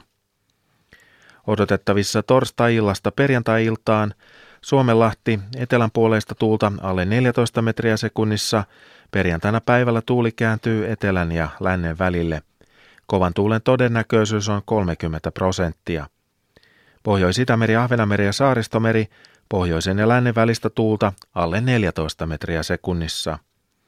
Sekä Pohjanlahti voimistuvaa pohjoisen puoleista tuulta yöllä alle 14 metriä sekunnissa, päivällä todennäköisemmin kovaa pohjoisen puoleista tuulta. Säätiedot rannikkoasemilta tänään kello 17. Haapasaaressa mitattiin kolme lämpöastetta, etelän ja kaakon välinen tuuli 10 metriä sekunnissa, vesikuuroja ja näkyvyys 8 kilometriä. Kotka-Rankki plus 2, Kaakko 7, heikkoa vesisadetta 4. Orrengrund plus 2, Etelä-Kaakko 14. Emäsalo plus 2, Kaakko 11. Kalboidagrund plus 4, Etelä-Kaakko 10. Eestiluodon tiedot puuttuvat. Harmaja plus 3, Etelä-Kaakko 7, heikkoa vesisadetta 10. Mäkiluoto plus 3, Etelä-Kaakko 8. Bokasär plus 4, Etelä 9, vesikuuroja 7. Jussarö plus 4, Etelä-Kaakko 10, Utua 10. Hanko Tulliniemi plus 4, Etelä-Kaakko 13. Russarö plus 4, Etelä-Kaakko 15. Veenö plus 4, Etelä-Kaakko 9. Uuttö plus 4, Etelä-Kaakko 11, Pilvistä 15. Bookshare plus 4, Etelä 12. Ristna plus 4, Etelä 3, Pilvistä 20. Kotska Sandön plus 3, Etelä 7, Pilvistä 32. Rajakari plus 4, Etelä Kaakko 9. Fagerholm plus 3, Itä Kaakko 10. Kumlinge plus 4, Kaakko 7, Utua 4. Nyham plus 3, Etelä Kaakko 12, Pilvistä 10. Märket plus 3, Etelä Kaakko 11. Isokari plus 2, Kaakko 11, Utua 4. Kylmäpihlaja plus 2, Itä 10, Vesikuuroja 11. Tahkoluoto plus 1, Itä 7, Tihkusadetta 46. Selgrund plus 2, Itä-Kolinen 6, Heikkoa vesisadetta 9. Bredkäret plus 1, Itä 6. Strömingsbodan plus 1, Itä-Koillinen 5. Valassaaret plus 1, Itä 4. Kallan plus 2, Itä-Kaakko 5. Tankkar plus 2, Itä-Kaakko 4, Pilvistä 28. Ulkokalla plus 1, Kaakko 6. Nahkiainen plus 2, tuulen suunta puuttuu, nopeus 6 metriä sekunnissa. Raahe plus 3, Etelä-Kaakko 5, 34 kilometriä. Oulu Vihreä saari plus 2, Kaakko 4, 50. Marjaniemi plus 2, Etelä-Kaakko 8, Pilvistä 25. Kemi 1, tiedot puuttuvat. Ja ajoksessa lämpömittari näyttää nollaa, etelän ja kaakon välinen tuuli 4 metriä sekunnissa, lumikuuroja ja näkyvyys on 12 kilometriä. Meriveden korkeudet on mitattu tänään kello 17, Kemissä plus 34 senttimetriä, Oulu plus 35, Raahe plus 33, Pietarsaari plus 34, Vaasa plus 35, Kaskinen plus 34, Mäntyluoto plus 29, Rauma plus 32, Turku plus 40, Föglö plus 43, Hanko plus 32, Helsinki plus 12 ja Hamina miinus 3 senttimetriä. Alkon korkeudeksi tänään kello 17 Pohjois-Itämerellä mitattiin 2,1 metriä.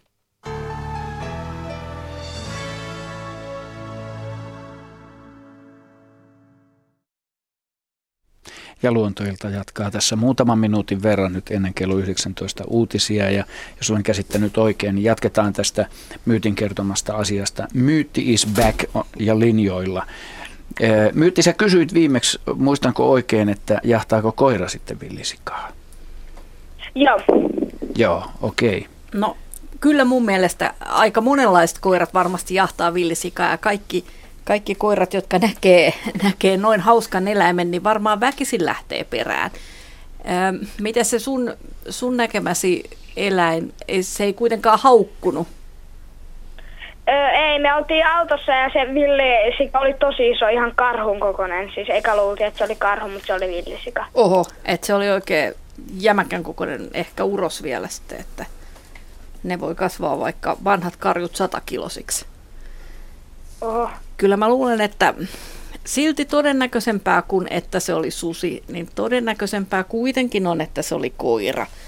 Ja ehkä sinne voi jättää semmoisen pienen pienen äh, mahdollisuuden siitä, että se olisi susi, mutta mm, susi ei ehkä sata kilosta villisikaa lähtisi, lähtisi jahtaa. Sen verran fiksu eläin se kuitenkin on. Ja koira voisi olla taas puolestaan niin höntti, että yrittäisi tuollaistakin saalista. Tosin koiralle varmaan kävisi sillä tavalla, että kun se villisika yhtäkkiä kääntyisi ja tekisi jonkun uhkaavan eleen, niin koira lähtisi kyllä ihan varmasti häntä koipien välissä karkuun. Mutta koiralle sen on täytynyt olla hirvittävän jännittävä hetki. No joo. Joo. Ne ylitti siinä tietä. Joo. Mutta tosi makea juttu teille, että te pääste näkemään jotain noin sellaista aitoa saalistustilannetta, mitä luonnossa harvoin pääsee kuitenkin seuraamaan. Joo, hieno havainto. Oikein hieno. Kiitos Myytti soitosta ja kivasta kysymyksestä ja hienosta havainnosta. Ja kivaa talven jatkoa. Nyt hyvät kuuntelijat, kello lähestyy 19 ja meille tulee tähän luontoilta lähetykseen semmoinen, saako Asko näin sanoa, uutisten mentävä aukko, uutisten ja urheilun aukko. Ja me jatketaan sen jälkeen sitä aina kello 20 asti. Ja tervetuloa silloin mukaan aktiivisesti soittelemaan. Kiitos.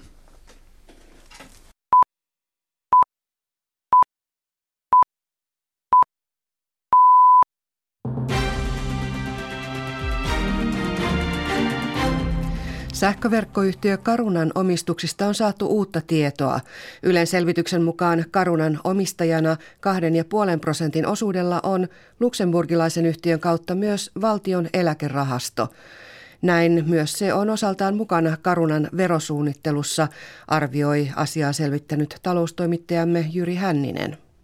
Valtion eläkerahasto on sijoittanut Luxemburgissa toimivaan, toimivaan rahastoon, joka taas sitten omistaa osuuden Karunasta, eli tulee tämmöisen niin kuin yhden väli holding-yhtiömallin kautta.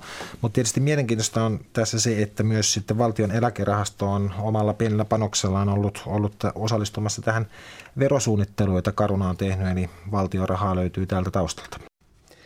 Valtion eläkerahastolle Karuna on vain luonnollinen sijoituskohde, sanoo toimitusjohtaja Timo Viherkenttä. Valtion eläkerahasto on yhtenä sijoittajana siellä, siellä muiden joukossa tämän luksemburilaisen yhtiön kautta. Että sinänsä näihin toiminnallisiin asioihin Verrillä ei ollut osuutta, mutta yhtenä sijoittajana, jolle nyt sitten viimekätisesti tuottoja kertyy niin kuin kaikille sijoittajille. Pääministeri Juha Sipilä paheksuu veronkiertojärjestelmiä. Hän sanoi eduskunnassa verojen kiertämiseksi tehdyistä järjestelyistä, että itsekkyys Suomessa ylittää jo sairauden asteen. Sipilän mielestä kaikkien pitäisi maksaa veronsa sinne, missä tulos syntyy, eli Suomeen. Kiinan suurimpiin bioenergiayhtiöihin kuuluva Kaidi suunnittelee biojalostamoa Kemiin. Jalostamo valmistaisi biodieseliä ja bensan seosainetta suomalaisesta energiapuusta kiinalaisella tekniikalla. Miljardin euron investointipäätös tehdään tämän vuoden aikana. Elinkeinoministeri Olli Rehn korostaa Kemin biotehdashankkeen merkitystä Lapin taloudelle ja työllisyydelle. Rehn sanoi, että Kaidin tehdas vastaisi hallituksen biotaloustavoitteisiin. Ministerin mukaan kaikki on kuitenkin kiinni kiinalaisyrityksen omasta rahoituksesta. Koko maassa on pilvistä ja yleisesti tulee vesi- tai räntäsateita. Yöllä lounaassa tilapäisesti poutaa, muualla ajoittain sakeaa räntä- tai lumisadetta. Lämpötila on pääasiassa muutama aste plussan puolella, Lapissa muutama aste pakkasta. Ajokeli muuttuu huonoksi illalla ja yöllä maan pohjoisosassa sekä Pohjois-Savon Pohjois- ja Pohjois-Karjalan maakunnissa lumi- tai räntäsateen vuoksi. Ja kovan tuulen varoitus annetaan eteläisille ja lounaisille merialueille.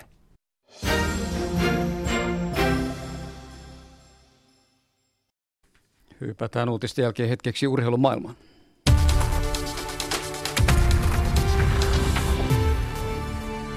Ilkka Herolalta tänään huippusuoritus yhdistetyn maailmankapin Trondheimin osakilpailussa.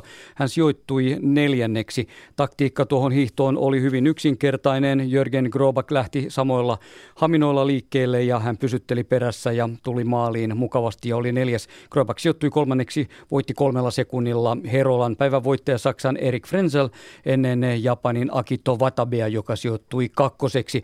Herola oli 12 mäkiosuuden jälkeen jälkeen onnistui siinä hyvin, joten siitä oli mukava lähteä hiihtämään. Hän on tällä kaudella ollut kerran kolmantena. Tämä oli kuitenkin yhdistetyn kilpailuihin Suomeen hieno hyvä sijoitus Salpausselälle esikisoihin makea juttu ja toki kantaa varmasti myös ensi kaudellekin, jos hän vakiinnuttaa paikkansa tuohon kuuden parhaan joukkoon. Matti Herola oli 41. Hän hävisi sitten voittajalle jo nelisen minuuttia. Jääkiekkoliigassa pelataan tänään neljä ottelua. Blues Tappara 1-2. Tappara meni 2-0 johtoon Ilomäen Heikkilän maaleella. Jari Sailio kavensi hiukan tuota tilannetta yhteen kahteen erätauolla ollaan. Ilves HPK taidetaan vielä pelata viimeisiä ensimmäisen erän sekunteja. Palola vei HPK 1-0 johtoon, mutta sitten 40 sekuntia myöhemmin Ilves tasoitti 1-1 Salmela maalin tekijä. Kalpa Pelikans on jo 3-0. Pelikans on pelannut pitkään kolmella viitta vastaan ja siitä tulee takaiskuja. Joni Nikko tehnyt kaksi maalia ja Saku Kinnunen sitten Kalpalle kolmannen maalin. TPS Lukko puolestaan erätauolla 1-1. Aaron Kanjön johtoon ja Jussi Makkonen tasoitti yhteen yhteen. Edi Statlin kaavaltu Euroopan mestaruushaastaja Kevin Mitchell on ilmoittanut lopettavansa uransa, joten hän ei tule Tattia vastaan nyrkkelykehään. Hänen piti otella 18. päivä kolmatta Espoossa ammattinyrkkeilyillassa. Näin ollen Tatlin uusi haastaja ilmoitetaan lähipäivinä. Urheilua taas 20 uutisten jälkeen. Ja tervetuloa jatkamaan luontoilta lähetystä, hyvät Radio Suomen kuuntelijat. Puhelinnumero tänne lähetykseemme on vanha tuttu 0203 17600 020317600 ja sähköpostiosoite on luonto.iltaat.yle.fi. Ja luontoillan sivut löytyvät osoitteesta yle.fi kautta luontoilta. Ja Radio Suomen lähetysikkunassa osoitteessa yle.fi kautta Radio Suomi voi kommentoida näitä käsiteltäviä asioita ja aiheita ja ottaa myös uusia esille. Ja kuvat, joita me tänään käsittelemme vielä yhden tuossa puolen tunnin päästä vajaan sellaisen, löytyy tuolta Radio Suomen etusivujen kautta. Otetaan tähän heti tämmöinen kommentti täältä, täältä öö, sivuilta. Katja kirjoittaa sähköisesti, voiko hirvisonni astua tavallisen lehmän ja onko näiden jälkeläinen elinkelpoinen? Tämä on jo, Jaskalle ihan selvästi. Tämä jatkuu. Jos jälkeläinen on naaras, voiko sitä lypsää?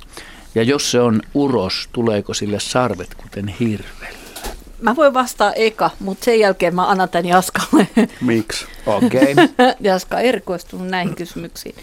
Tota, Mä luulen, että hirvi ja lehmä ovat siinä määrin kaukaista sukua, että ne eivät risteydy.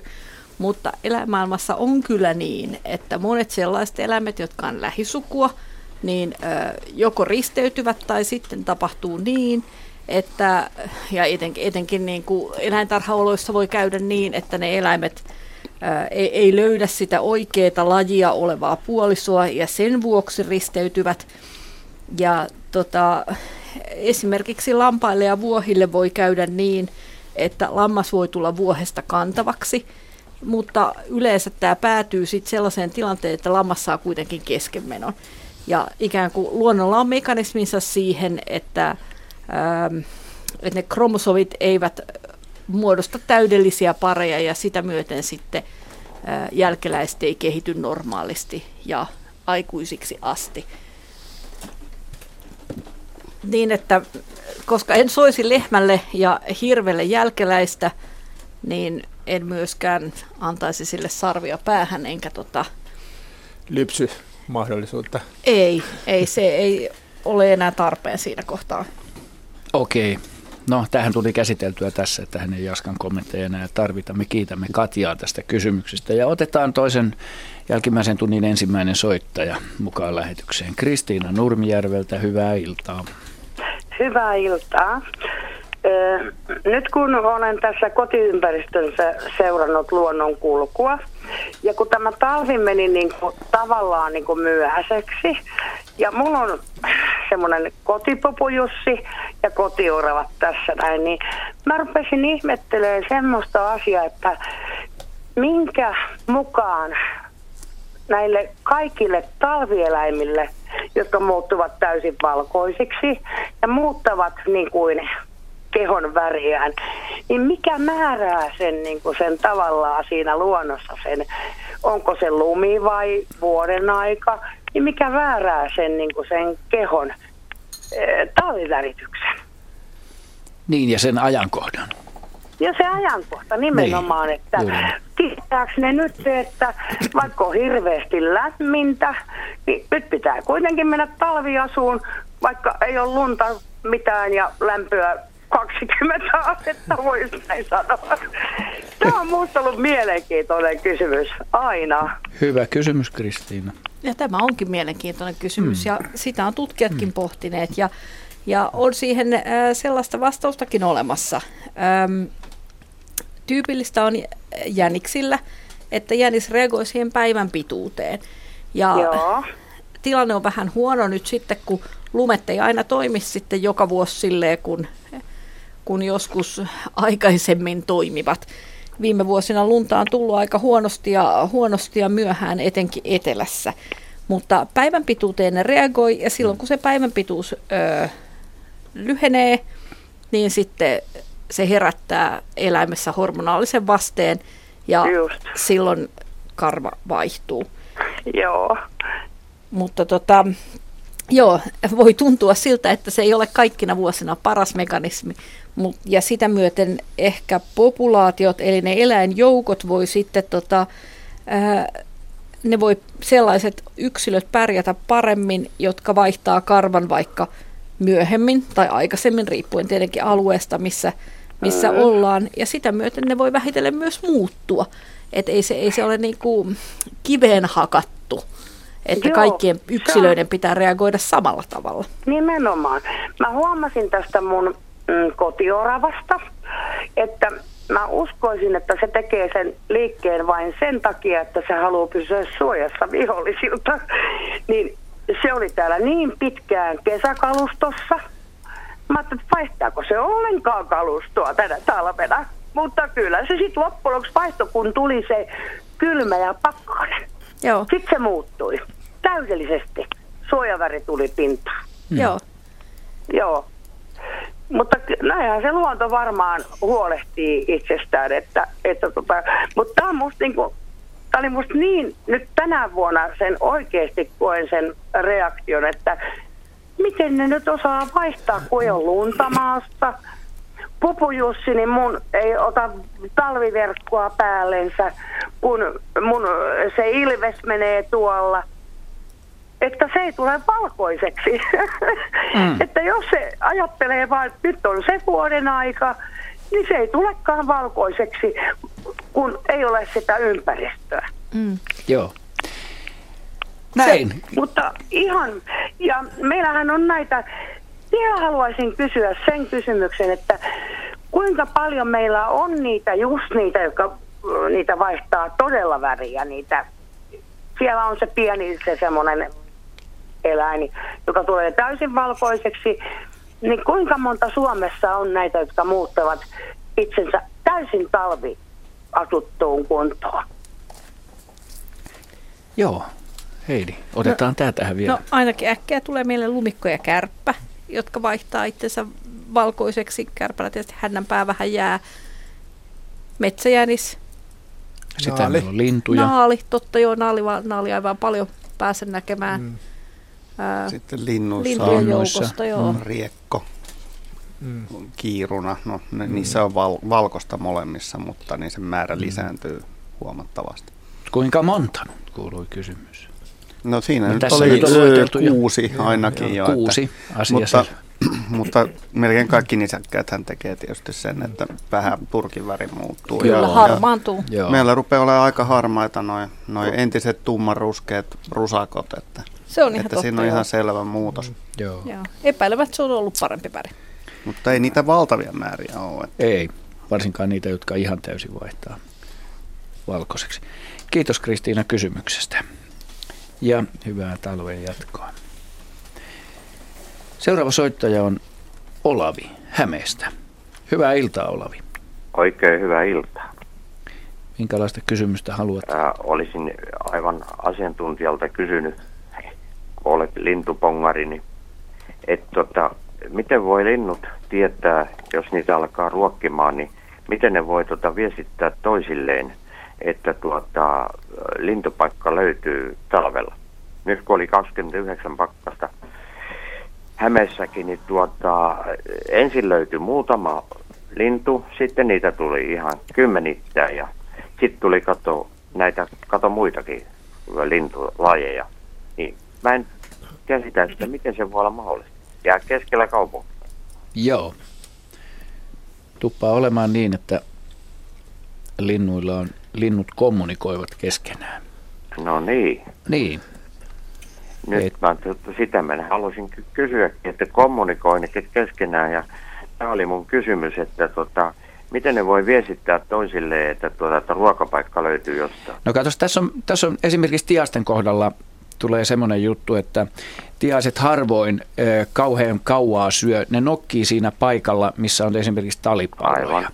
Aivan. Ja, ja ne liikkuu talvella myöskin ö, enemmän tai vähemmän parvissa tiaiset. Ja nyt jos tämmöinen hyvä ruokintapaikka löytyy, niin ö, monitiainen tai oikeastaan kaikki tiaislajit jonkun verran vievät. Siinä lähellä kannattaa olla jotain esimerkiksi kataja, pensaita tai semmoinen, mihin ne voi mennä suojaan syömään.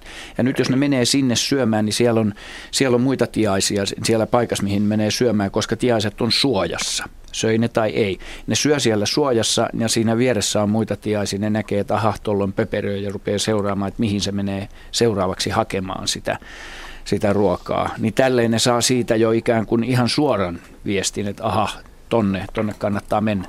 Mä oon seurannut Aivan. tätä, nimenomaan tätä, tätä mm. ilmiöä silleen, että kun mä laitan ruokintapaikan, niin katselen ihan hievahtamatta, että kuinka kauan kestää ja miltä suunnalta ensimmäinen lintu siihen tulee ja mikä se laji on.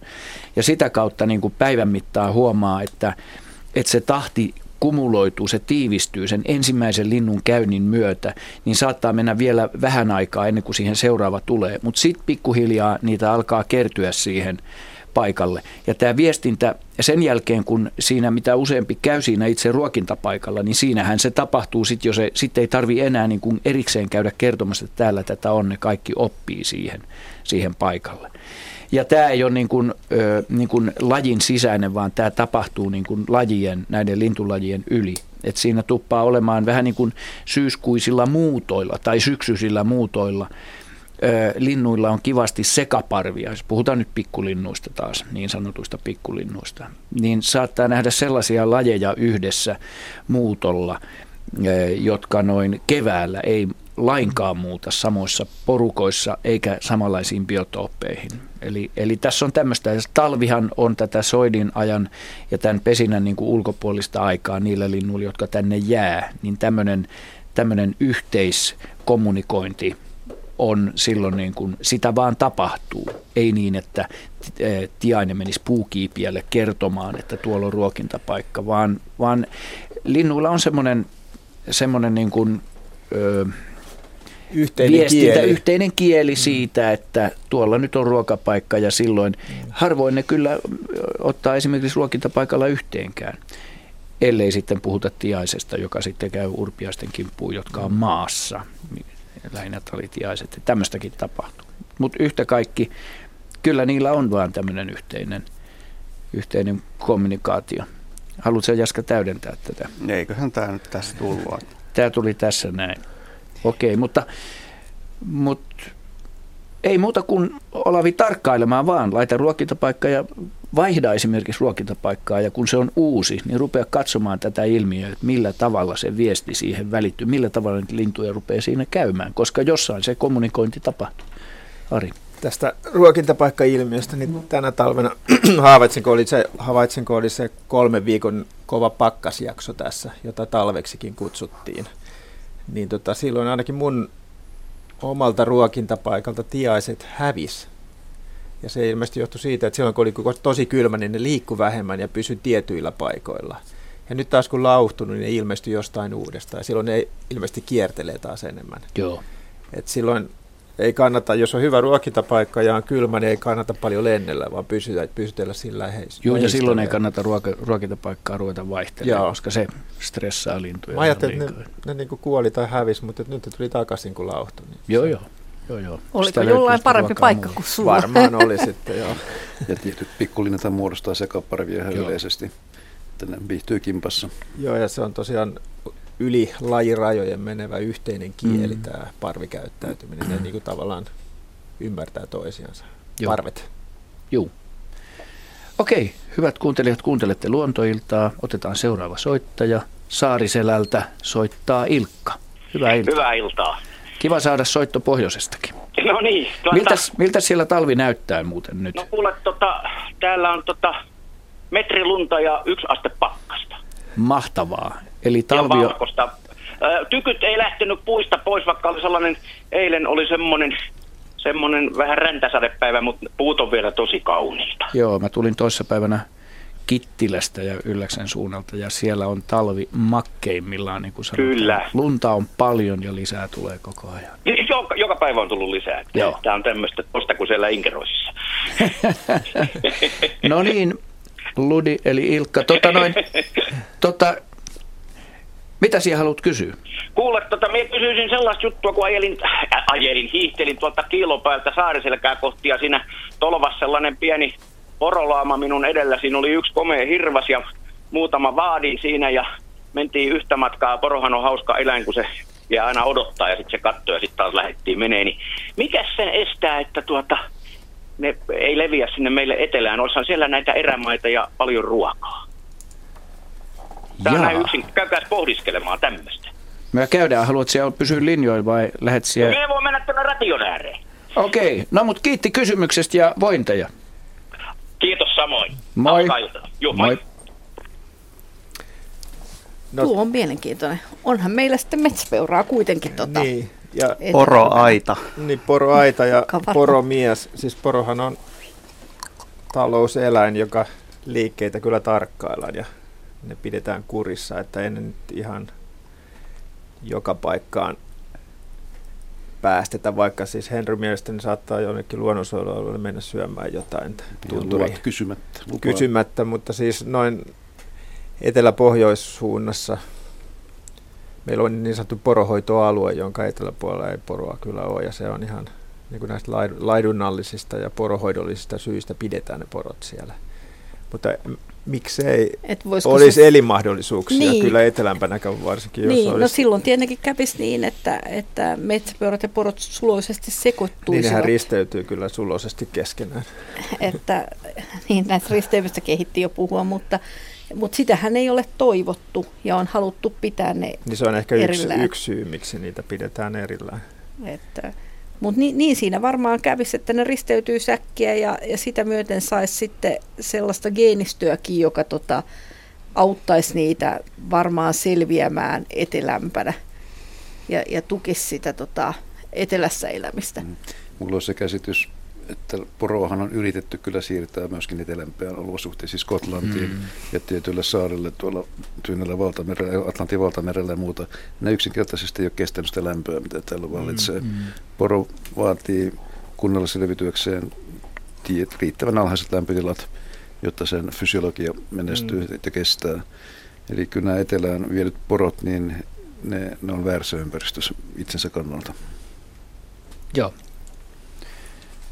Tyydytti toivottavasti vastaus Ilkkaa ja toivotetaan hänelle edelleenkin mukavia talvilomapäiviä sinne pohjoiseen. Kuuntelette luontoiltaan numero tänne on 020317600. Ja seuraava soittaja on Mikkelistä Anja. Hei. No hei. No niin, niin. asia tota, tämmöinen kysymys olisi, kun tota mun tytär on tuolla itse Iisaamista, itse Sonkajärve on se navetta, missä hän on töissä karjanhoitajana. semmoinen pihattonavetta, missä on missä on yli sata, sata lypsävää. Mm-hmm. Niin, niin tota, hän puhuu tässä jo joulun aikaa ja, ja nyt tuli mieleen, että kun koko talven niin on varpuset tehnyt pesää ja poikasia, että sanoi, että niitä tippuu niitä kuolleita varpusen poikasia, niin kuin nyt niin kuin kovilla pakkasillakin oli, niin koko ajan tippuu ja sitten kuoria tippuu. Ja nytkin mä äsken tässä välissä niin soitin hänelle ja varmistin tämän asian vielä, että muistinko mä ihan oikein, että, että se kysyin, että onko nyt, nytkin niitä tekee, niin se sanoi, että kyllä ne tekee koko ajan pesää. Että ne eristevilloja ja heiniä kantaa ja tekee pesiä. Ja tosiaan niitä kuolleita poikasia, sanoi, että ihan niin kuin tippumalla tippuu sieltä naveta sieltä ylhäältä. Niin, niin mä vaan mietin, että onko ne nyt niin kuin sekaisin tästä, kun siellä navetassahan tuommoinen pihattonavetassa, niissähän aika kirkkaat valot eh, lehmien lisääntymisen takia, niin aiheuttaako se tosiaan niin kuin linuillekin sitten tätä lisääntymistä? Tämmöinen kysymys. Hyvä kysymys. No aiheuttaa ainakin lämpöä linnuille. Ja sitten tuommoisessa navetassa tuppaa olemaan talvella myöskin jonkun verran syötävää. Sen... Kyllä, siellä syötävää on ja mm. tosissaan ja valoa ja, ja, ja, ja sitten sitä pesätarvikettakin. Että sanoin just äsken, soitin tosiaan tyttärelle, niin sanoin, että koko ajan niitä tippuu niitä pesiä lehmien päälle. Että, tota, että sitä mä en nyt tiedä, että onko se pikkuvarpunen vai varpunen. Mutta Varpusesta hän puhuu, että turha kysyä häneltä, että onko se pikkuvarpunen. Joo. Että, tota, niin. Mutta tämmöinen kysymys. Jaska. No kun kysyä Varpusesta, niin, niin, tota, niin tässä on hyvä, hyvä niin katsoa vähän kyseisen lajin historiaa. Ja tämä lajihan ei ole vanhasti pohjoiseurooppalainen alkuperältään, vaan, vaan enemmänkin tuolta Välimeren tasolta tai, niin, tai sen pohjoispuoliselta alueelta. Ja missä, missä varpuset lisääntyy tasaisesti ympäri vuoden. Että oikeastaan niin kuin se haastavin aika niiden lisääntymiselle on – on keskikesä, jolloin siellä on sietämättömän kuumaa ja, ja tota, paljon tukalampaa oikeastaan monille tai poikasille. Ja, ja nyt kun laji on levinnyt pohjoiseen, niin tämä ei, tää ei niinku poista sitä, sitä tota niin, vaistovarasta niinku käyttäytymistä välttämättä. Että, että jos olosuhteet muuten on tarpeeksi lämpimät ja edulliset, niin – niin miksi ei lisääntyisi sitten vuoden ympäri? Eli joku navettahan on vallan mainio paikka tähän. Että en, en usko, että varpuset kovina pakkastalvina lisääntyy meilläkään, mutta, mutta tämmöisen leu, vuosina, jos, jos ravintoa piisaa, niin, niin mikä ettei. Ja, ja tosiaan navetoissahan on, on kärpäsiä ja muuta tämmöistä syötävää, niin ympäri vuoden, elleivät nyt satu, satu olemaan tosiaan pihattoja tai jotain tämmöisiä. Mutta onko sitä ruokaa sitten tarpeeksi, kun poikaset kuolle kupsahtaa? No se on, se on taas se, se toinen mä, asia. No mä uskon, että tämä liittyy enemmän, enemmänkin siihen, että, että siellä on, on, homma alkoi lämpimällä vuoden tai mm. lämpimänä talvena, sitten kun tuli ne kovat pakkaset, niin se on varmaan ollut hazardia osalle. Joo, mutta linnuthan on siitä tavallaan yksinkertaisia, että aina kun niin kuin kesälläkin pesin, pesintää yritetään niin kauan, kunnes olosuhteet on otolliset. Niin ja välillä sen jälkeenkin, jos ei ne niin. ole mennänyt onnistua. Niin että meillä oli tältä vuodelta todella, tai viime vuodelta paljon havaintoja lajeista, jotka jatko pesintää suorastaan syyskuulle asti. Että, ja ihan riippumatta siitä, että onko ne meidän kotimaisia ympäri vuoden esiintyviä lajeja vai muuttolintuja. Joo, niin juuri. Kiitos Anja kysymyksestä ja mukavaa talven jatkoa. Nyt hyvät kuuntelijat otetaan Sanna Halmeen Turusta lähettämä kuva kuvallisissa kysymyksistä, jotka löytyy Radio Suomen etusivun sivun kautta. Sanna kirjoittaa tämän kuvan saatteena tekstin Mikähän tätä myyrää vaivasi? Kyhjötti hievahtamatta tammikuun alussa Pomponrahkan suolla, joka on Turussa, osa isosuota pienehkö alue. Se oli suopolulla keskellä polkua täysin näkyvissä. Luulin ensin, että se on kuollut, mutta kun menin lähemmäksi, se kipitti nopeasti noin puoli metriä syrjään ja jäi siihen kyhjöttämään. Edelleen täysin näkyvissä. Hyväkuntoisen näköinen, turkki kiilsi, oli pullea. Arvelen, että se oli peltomyyrä. Lähellä on peltoja. Lunta ei silloin ollut, pakkasta oli noin miinus 15 astetta. Olikohan se vain nuori ja hölmö? Tein. Näin siis Sanna Halmen.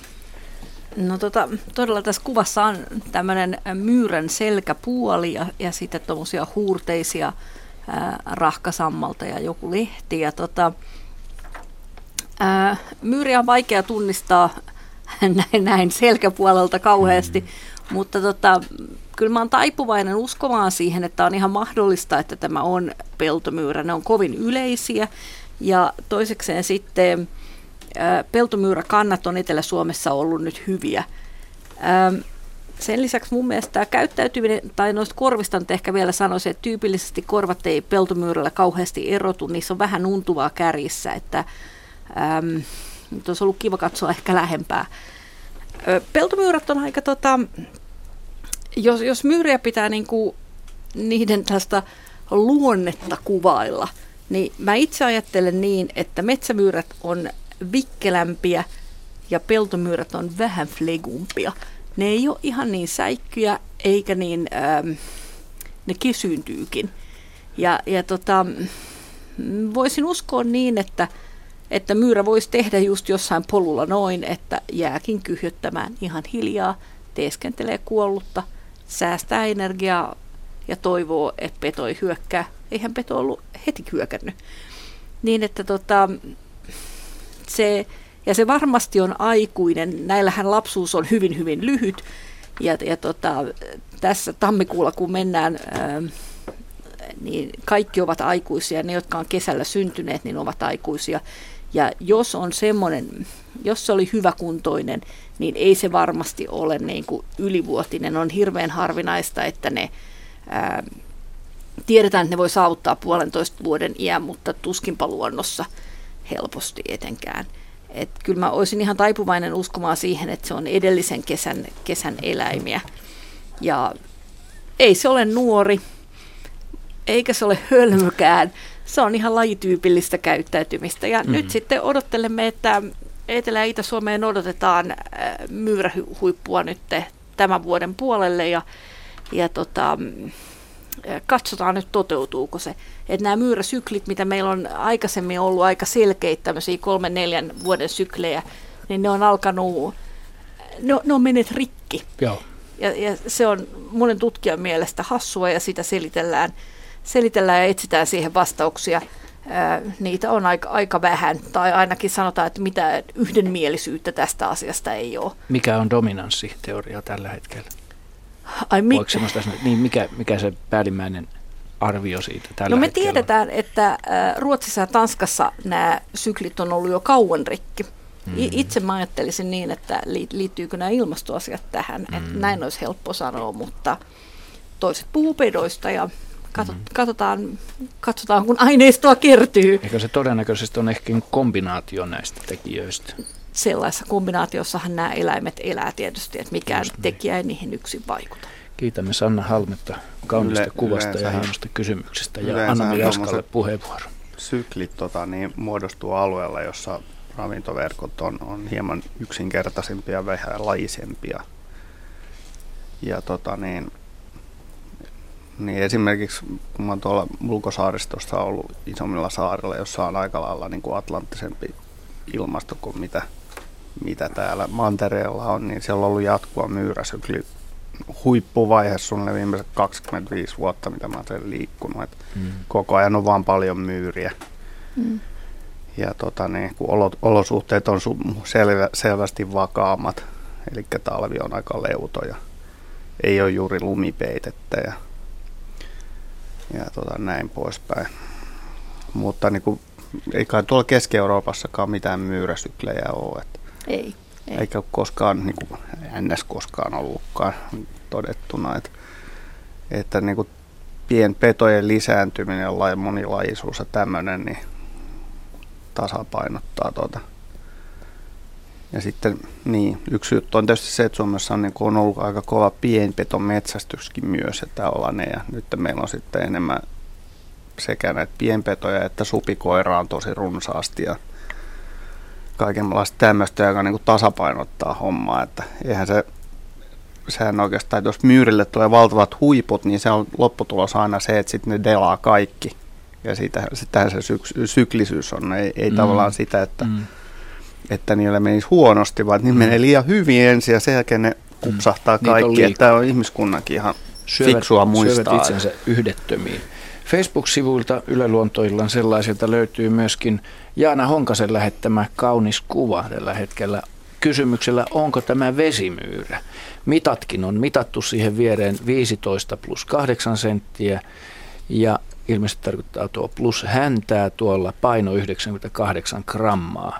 Hän on heittänyt veivinsä ja siinä on mittasuhteena vieressä on no, vihreä ei, ei, tämä nyt kaunis kuva ole. No ei. Päinvastoin. No, no kuvana kaunis, mutta... mutta kuvana tuota... onnistunut. Jaa. Joo. Äh, no nyt. Kyllä noilla mitoilla mitoilla ja tuolla kuvalla voisin sanoa, että kyseessä on vesimyyrä ja sehän on vähän tuommoinen äkäseltään pikkasen rottamainen. Sillä on tuommoinen rottamainen häntä ja tyypillistä toi kuono on tuommoinen, no nyt kuvassa näkyykin hiukan tylpempi kuin, kuin rotalla ja häntä on merkittävästi lyhyempi. Et rotan häntähän helposti ää, ulottuu, jos sitä taivuttaa no kuka, kuka menee ja ottaa rotan ja taivuttaa, mutta voihan sitä silmälläkin katsoa ja miettiä, että rotalla se yltäisi yleensä sen nenän kärkeen. Mutta kun vesimyyrällä käy taivuttamaan sitä, niin ei sitä sinne nenän kärkeen saa, kuin ehkä sillä alakautta, että saa sen myyrän sitten, sitten köyristämään selkänsä. Mutta tota, äkäseltään ne voi olla samantyyppisiä, mutta mit, siis mittoihin ja ulkonäköön, no mm. kiukkuisina erityisesti, kumpikin on muuten aika aika ärmäköitä eläimiä. Mun Joo. mielestä on yksi suur, suuruuden hulluimpia nisäkkäitä, mitä, mitä mä oon kohdannut. Ne lähestulkoon aina, aina ruvennut uho, uhoamaan, kun ne on ollut Onko gerbiilin veroinen sun, sun lempieläimes veroinen? Ei ne mun mielestä ole kauhean äkäisiä. No omasta kokemuksesta sanoisin, että sormea ei kannalla Hölmöjä. laittaa vesimyyrän koloon, koska sieltä ei. napsahtaa hampaat. Tai sitten kannattaa pitää kiinni siitä, kun se tulee sieltä jos on niin karkuun. nopea, että kykenee vielä toisella kädellä ottaa kiinni, niin onneksi olkoon. Mutta. Se on Jaana Honkanen, se on vesimyyrä kaiken tämän lopputulemana. Komea sellainen. Komea sellainen, joo. Seuraava soittaja Ismo Kangasalalta. Hyvää iltaa Ismo ja tervetuloa mukaan lähetykseen. No hyvää iltaa ja kiitoksia. Lyhyt kysymys olisi sellainen, että, että kuinka aikaisin olette kuullut mustarastaan laulavan? Kyllä se ainakin säkeisten tuossa veti helmikuun ensimmäinen päivä. Ja Joo. sitten vielä toisti sen helmikuun kolmas päivä. Eli, eli nyt kun nämä pakkaset meni pyllylleen, niin sen jälkeen, sen jälkeen se alkoi laulaa. Joo. No, no niin kuin muistaakseni joulukuun lähetyksessä mainitsin, että, että tänne luontoiltaan tullessa, niin kuulin mustarastaan laulua tässä keskuspuistossa. Se ei ollut ihan sellaista täysvoimasta niin kuin, niin kuin kevätlaulu. Se oli semmoista subsongiksi kutsuttua hiljasta jokeltelua. Ja se olosuhde sillä hetkellä oli kyllä tosi otollinen, että se muistutti niin kuin kevään sellaista auringonlaskuista. Leuto ilta oli ja, ja illan hämy. Taustalla mustarastas laulaa. Musta tuntuu, että lähipäivinä... on siinä. Joo, joo. Lähipäivinä on moni raportoinut. Kysyttiin, että milloin niin kuin ensimmäisen kuuluu. Mm. Joo. Niin just. No nyt mä oon ollut pohjoisessa, että nyt mä en ollut täällä kuuntelemassa. No mä voin Musta... sanoa, että tuolla missä mä asun, missä on mustarastaita kyllä, niin ei ole kyllä kuulunut laulu vielä. No ei meilläkään laula, mutta kun kaikki muut raportoi, niin mä oon nyt korvat hörössä. Joo, eiköhän ne ole taajamien mustarastaat, jotka ensimmäisenä rupeaa rupeaa niin se Vuosaari on jossakin landella vai? Joo, se on böndel.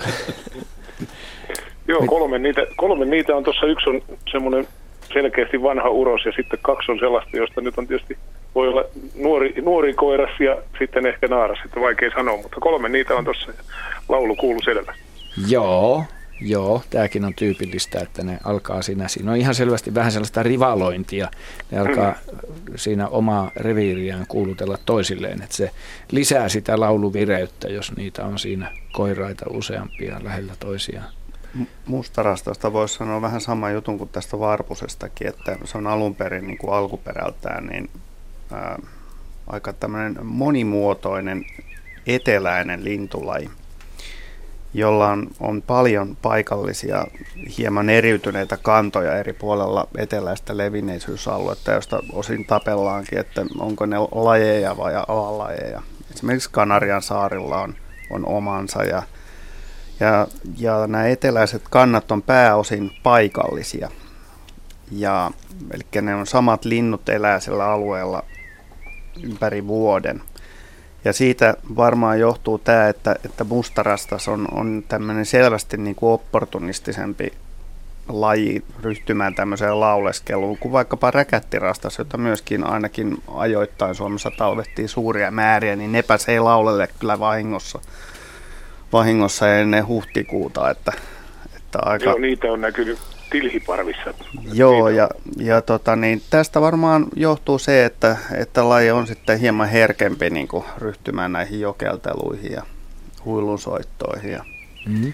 ja, ja tosiaan lajin historia Suomessakin on aika nuori, että, että se oli hyvin harvinainen lintu sata vuotta sitten. Juuri niin, 1900-luvun alkupuolella. Että kun Suomen kansakin oli edelleen myöskin ainakin hallinnollisesti varsin nuoria, ei niin varakas, että niitä omenoita on varaa jättää roikkumaan joka puskaa ja nurkkaa ja viljellä kaiken maailman pensaita ympäriinsä, niin että rastaat vois pärjätä. Että...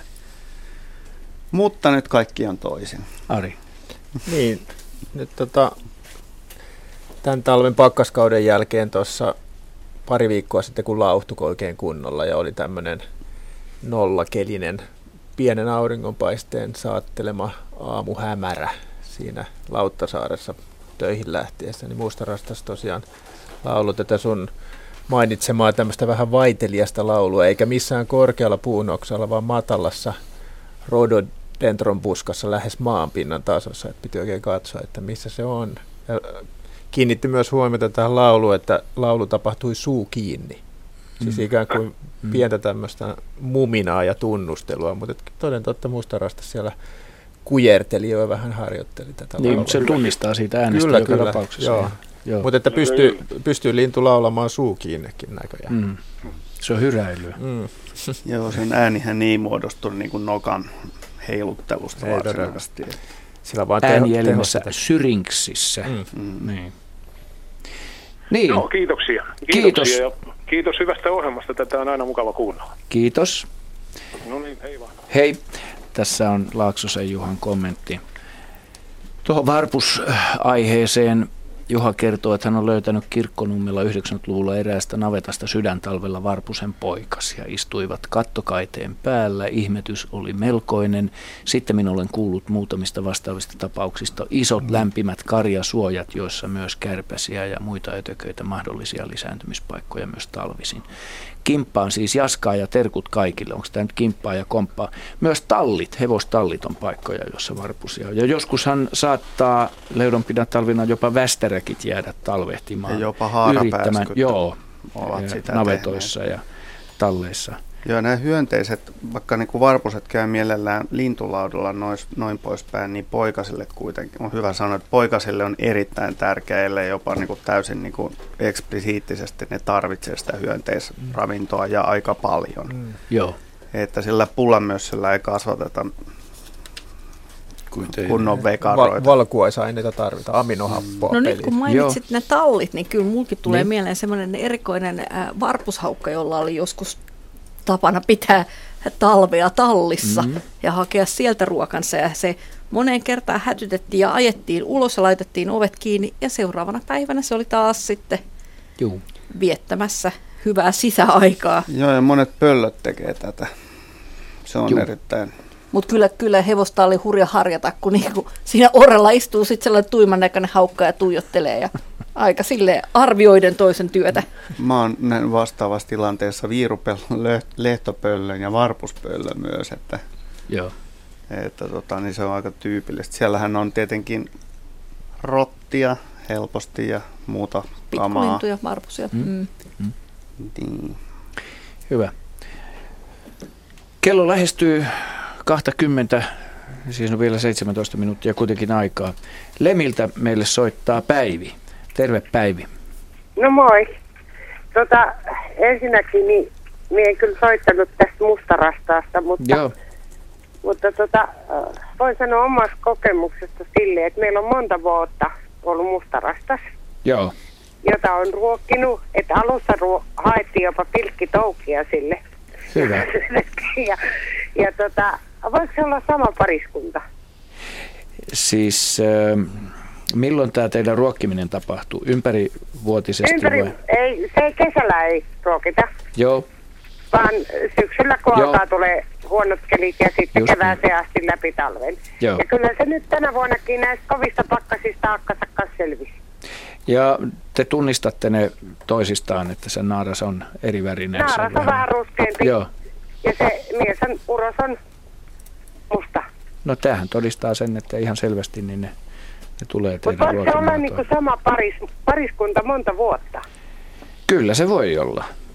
Kyllä, kyllä, kyllä se voi olla. Ja tänä vuonna ihan- silloin normaalisti pari mu- viikkoa sitten, mutta- kun oli nämä hyvät kelit, niin se alkoi jo vähän niin kuin räkättää ja laulelee. Joo. Luonnossa lintujen ikähän ei, ei yleensä mene lähellekään sitä, mitä se voisi olla esimerkiksi vankeudessa, mutta mm. rastaat on, on hieman pidempi-ikäisiä kuin tämmöiset pikkulinnut, että, tai my, nyt ollut myyrät, monta että vuotta aina. semmoinen 4, 5, 6 vuotta vois, voisin kuvitella, että on semmoinen. Varsinainen kysymys mulla oli, seniorivaihetta jo. oli se, että onko niin kun jotenkin systeemit mennyt sekaisin, kun meillä on oravat vaihtanut jo. Siis osa oravista on talviveressä, Mm. mutta osa oravista on vaihtanut osittain turkkinsa harmaaksi. Miten se on Heidi, onko systeemit mennyt sekaisin oravilla tuossa? Niin tarkoitat, että ne on nyt vasta vaihtaneet niin kuin talvi. Joo, ne on vaihtanut nyt ö, viimeisen kuukauden sisällä. No onpas teillä hitaat oravat siellä. Kyllä meillä paljon nopeammin vaihto kuitenkin. Joo, mutta nyt on, minä on nyt sanotaan, että joulun jälkeen tai tammikuun alussa, niin kun ne käy aina syömässä, niin osa on vielä ihan ruskeita, koska meillä käy useampi oravi. Mutta osa on vaihtanut selkänsä harmaaksi ja häntä on osittain jo harmaa. No kyllä ne tähän aikaan kuuluisi olla ihan talvipukusia niiden oravien. Että jo, jos ne on kovin hitasia jostain syystä olleet, niin ei se ole hyvä niillekään, koska talvikarvahan on myös paljon paljon pörheempi ja, ja lämpimämpi. Et siinä, siinä vaihdetaan vähän muutakin kuin väriä. Että niin. tota, Et min, minä olen niinku ruvennut ihmettelemään sitä, kun minä katselen, me käy neljä viisi oravaa tässä jatkuvasti. Joo. En tiedä, onko siellä sitten joku geneettinen jekku ja ne ovat sukulaisia keskenään nämä hitailijat. Että, mutta ei se niille hidastelijoille hyvä ole. Että kyllä niiden on tarkoitus talveksi saada se talvikarva. Ja, Ja ja sitten että- kolmas asia, minkä haluaisin kysyä, että nyt kun oli kovat pakkaset, että meillä on aika paljon kaikenlaisia tiaisia lintuja ja kaikki. Kovien pakkasten aikana niitä kävi tosi isoja parvia syömässä. Ja nyt kun alkoi lauhtumaan, niin niitä on näkynyt hyvin vähän, että meillä on niinku ruokinta tippunut puoleen. Mm. Niin, se on tämä, mitä äsken sivuttiin jo tuossa talviruokintojen suhteen, että kun tulee lauhaa, niin tuppaa olemaan niin, että, että tuota, sitä ruokaa löytyy muualtakin, sitä ravintoa. Siihen ruokintapaikkaan ei tarvitse niin paljon turvautua. Varsinkin jos on pitempi jakso lauhaa niin, että rupeaa lumet sulamaan ja maita rupeaa näkymään ja silleen. Plus, että hyönteisiä lähtee liikkeelle, kun ollaan plussan puolella, niin sitä ruokaa löytyy. Jaska. tuli mieleen vaan tosta, tosta, että se voi hyvinkin olla tärkeä juttu se, että siinä ruokinnan lähettyvillä on erityisen hyvä ja suoja, suojaisa paikka tämmöisellä kylmällä ajanjaksolla ja paras ruokinta suojasäällä voi olla aivan eri paikka kuin kovalla pakkasella, että silloin ne ehkä preferoisi sitä niin kuin lyhyttä siirtymämatkaa suoraan siihen laudalle ja jotain tiheätä aitaa ja tuijaa ja tämmöistä, mitä nyt sitten Nimenomaan. kaupunkialueelta löytyy, johon oikeasti voi mennä kökkimään niin kuin ympäri vuorokauden. Jos mä Joo. saan vielä palata tähän orava-asiaan, niin nyt, nyt sitten keväällä, kun oravat alkaa vaihtaa siihen äh, kevät- ja kesäkarvaan, niin kehotan seuraamaan tätä juttua, koska ää, se mikä on vekkulia on se, että se karvanvaihto alkaa päästä ja nyt sitten kun tulee kevät, ne saa sen ää, kauniin punertavan karvan ensin siihen ää, pää- ja yläruumiiseen ja niille jää ne hauskat talvihousut ja ne on aika veikeän näköisiä sitten kevään mittaan. Hienoa. Okei, otetaan tähän väliin nyt tota, yksi sähköposti. Timo Raahesta on lähettänyt tänne kuvan sähköpostissa ja ö, Henry saa sitten kertoa kuvailla tuota kuvaa. Mä en lähde sitä ö, tässä nyt katsomaan. Tekstissä kuuluu, törmäsin viime kesänä Posiolla suolla lakkojaitsiessäni tällaiseen keltaiseen sitaateissa tavaraan lakan varsilla. Tuota voisi äkkiseltään luulla jonkun eläimen oksennukseksi, mutta minusta se ei lähemmin tarkasteltuna siltä kuitenkaan näyttänyt. Onkohan tämä jonkin hyönteisen tekemä vai jotain ehkä kasvustoa? Näin siis Timo Raahesta. Katsotaan, jos saadaan tuo kuva tuosta isommaksi. Noinhan se on. Tarkka kuva. Joo, no se on se jälkimmäinen, että se on jokin, mutta ei ötökkä, eikä limaa, eikä oksennosta. Eli tässä on kirkkaan keltainen, hyvin limainen kasvusto kasvien päälle levittäytynyt ja siinä on kyseessä limasieni, josta käytetään nimeä paranvoi, eli noiden oksennukseksi myöskin kutsuttu paran paskaksi, ja ties millä nimellä. Mutta viittaa noitu, noitiin kuitenkin, että noita kävi, noita kävi sontimassa tai oksentamassa. Ja, mutta se on limasieni, jota Suomessa on lähes 200 lajia, joista harvaan kuitenkaan niin näyttävä kuin tämä paranvoi. Ja limasienethän on siinä mielessä mielenkiintoisia eliöitä, että ne, ne kykenevät liikkumaan soluvirtauksen avulla ja vaihtamaan paikkaa, kunnes ne asettuu jonnekin ja ryhtyvät tekemään itiöitä. Näitä on pidetty sieninä, mutta lienee kuitenkin niin, että ne on lähempänä eläinkuntaan – eläinkuntaa, alkeellisia eliöitä, ei välttämättä huoli luokitella kumpaankaan, ei kasvisieniä eikä eläinkuntaa, vaan ne ovat limasieniä. Hyvä.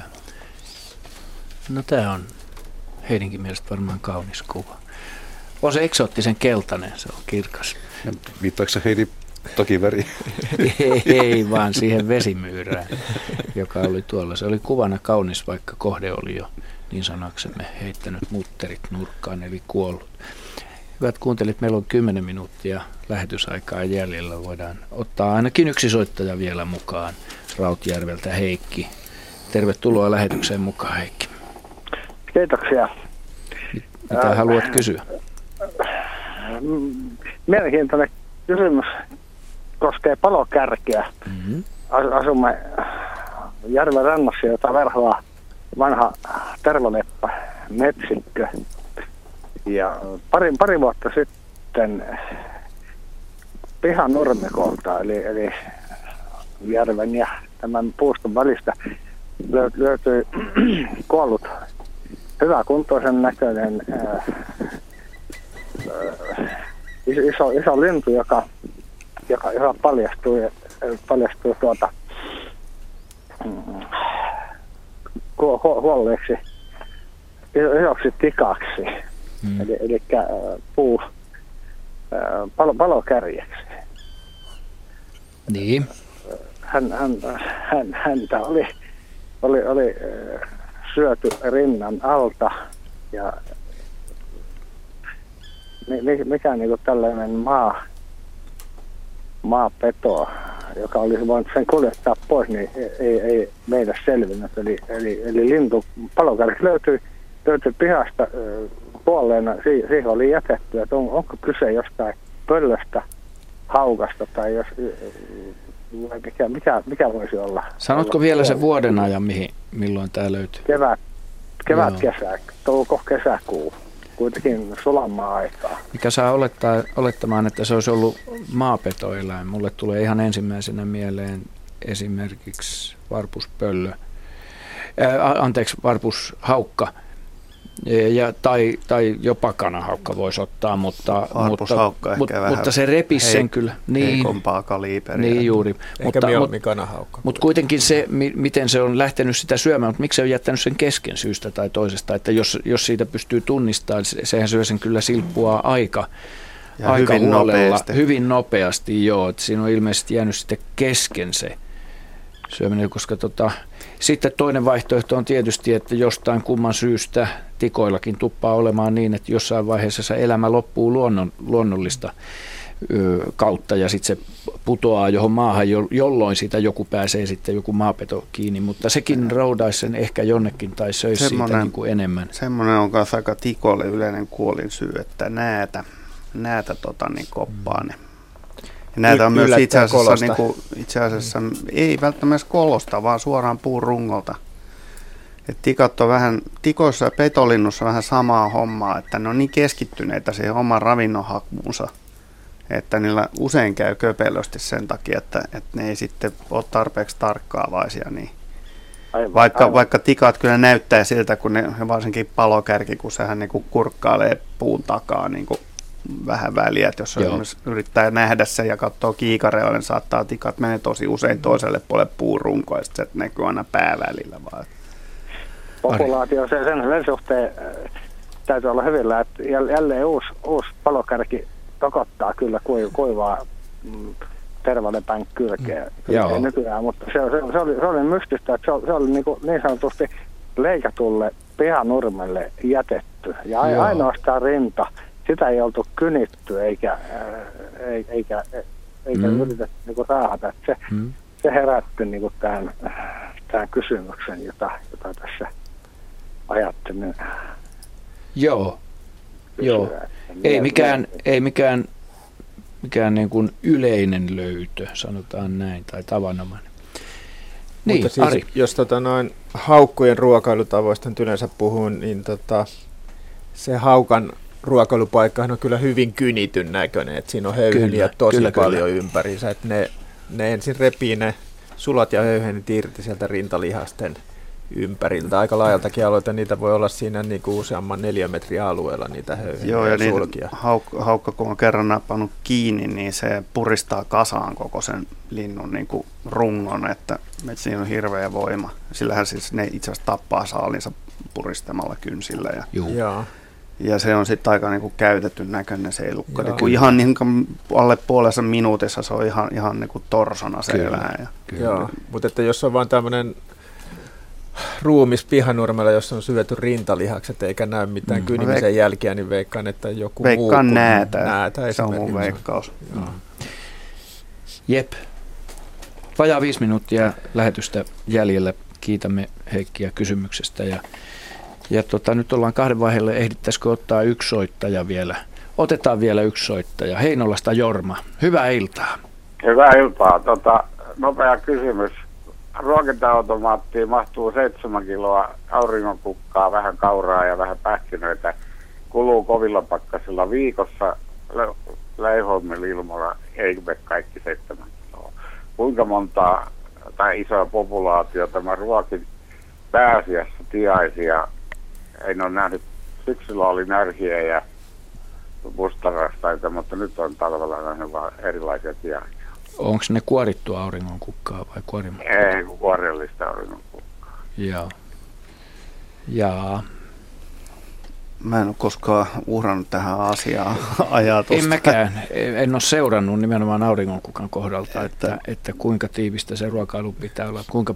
Sehän on kyllä laskettu, että kuinka paljon tarvii syödä niitä auringon kukan siemeniä esimerkiksi tiaisen päivässä, että se saa sen energiatarpeen. Totta. Ja, ja, mutta tämäkään ei selitä vielä se automaatin tyhjennystä, koska ne luultavasti niin kuin työkseen vetää sen automaatin koko sisällön niin kuin varastoihin. Niin. Että niin kuin, se on ihan sama, onko se nälkäisiä vai ei, niin ne kuskaa ne siitä pois. Että. Ja yksi lintu vie enemmän kuin se tarvitsee Joo. just tällä taktiikalla. Joo. Eli populaatio voi olla yllättävän pieni, joka kykenee tähän. Ne on kovin ahkeria. Sitten jos siellä käy metsähiiri, niin sehän pystyy yksinkin tekemään sen Nimenomaan, joo. No, me muistetaan sun tota, niin, sukelluspuki. Mutta että toi kokonaisuutena niin seitsemän kiloa viikossa ei ole minkäänlainen niin kuin ihme. Öö, siihen vaikuttaa tietysti sit se, ei ainoastaan se määrä, vaan myöskin se niin kuin olosuhteet ja se, se niin kuin energian tarve, että jos on, jos on tota vaikka pienempikin porukka lintuja ja on ankarat olosuhteet, ne käy hyvin tiiviisti koko sen valosan ajan syömässä. Ja päivän pituus. Tietysti. Päivän pituus, niin Olen kerran seurannut tuolla Lapissa tuommoista linnunruokinta-automaattia yhden päivän, kun mä satuin tekemään töitä siinä samalla, niin kirjoitustöitä kylläkin. Niin, niin mä, mä nyt sanoisin, että kilon verran ehkä oli sitä tavaraa siinä ruokinta-automaatissa ja siinä aika parikymmentä lintua kävi, niin päivässä se meni sitten. Joo. Hei, lähetys rupeaa loppumaan ja hyvät kuuntelijat, kiitämme teitä hyvistä kysymyksistä ja raatilaisia. Otetaan tähän viimeinen kysymys, joka tulee Jaskalle sähköisesti. Minulla on huolestunut kysymys, näin kirjoittaa Ville Matto, piereekö perhonen?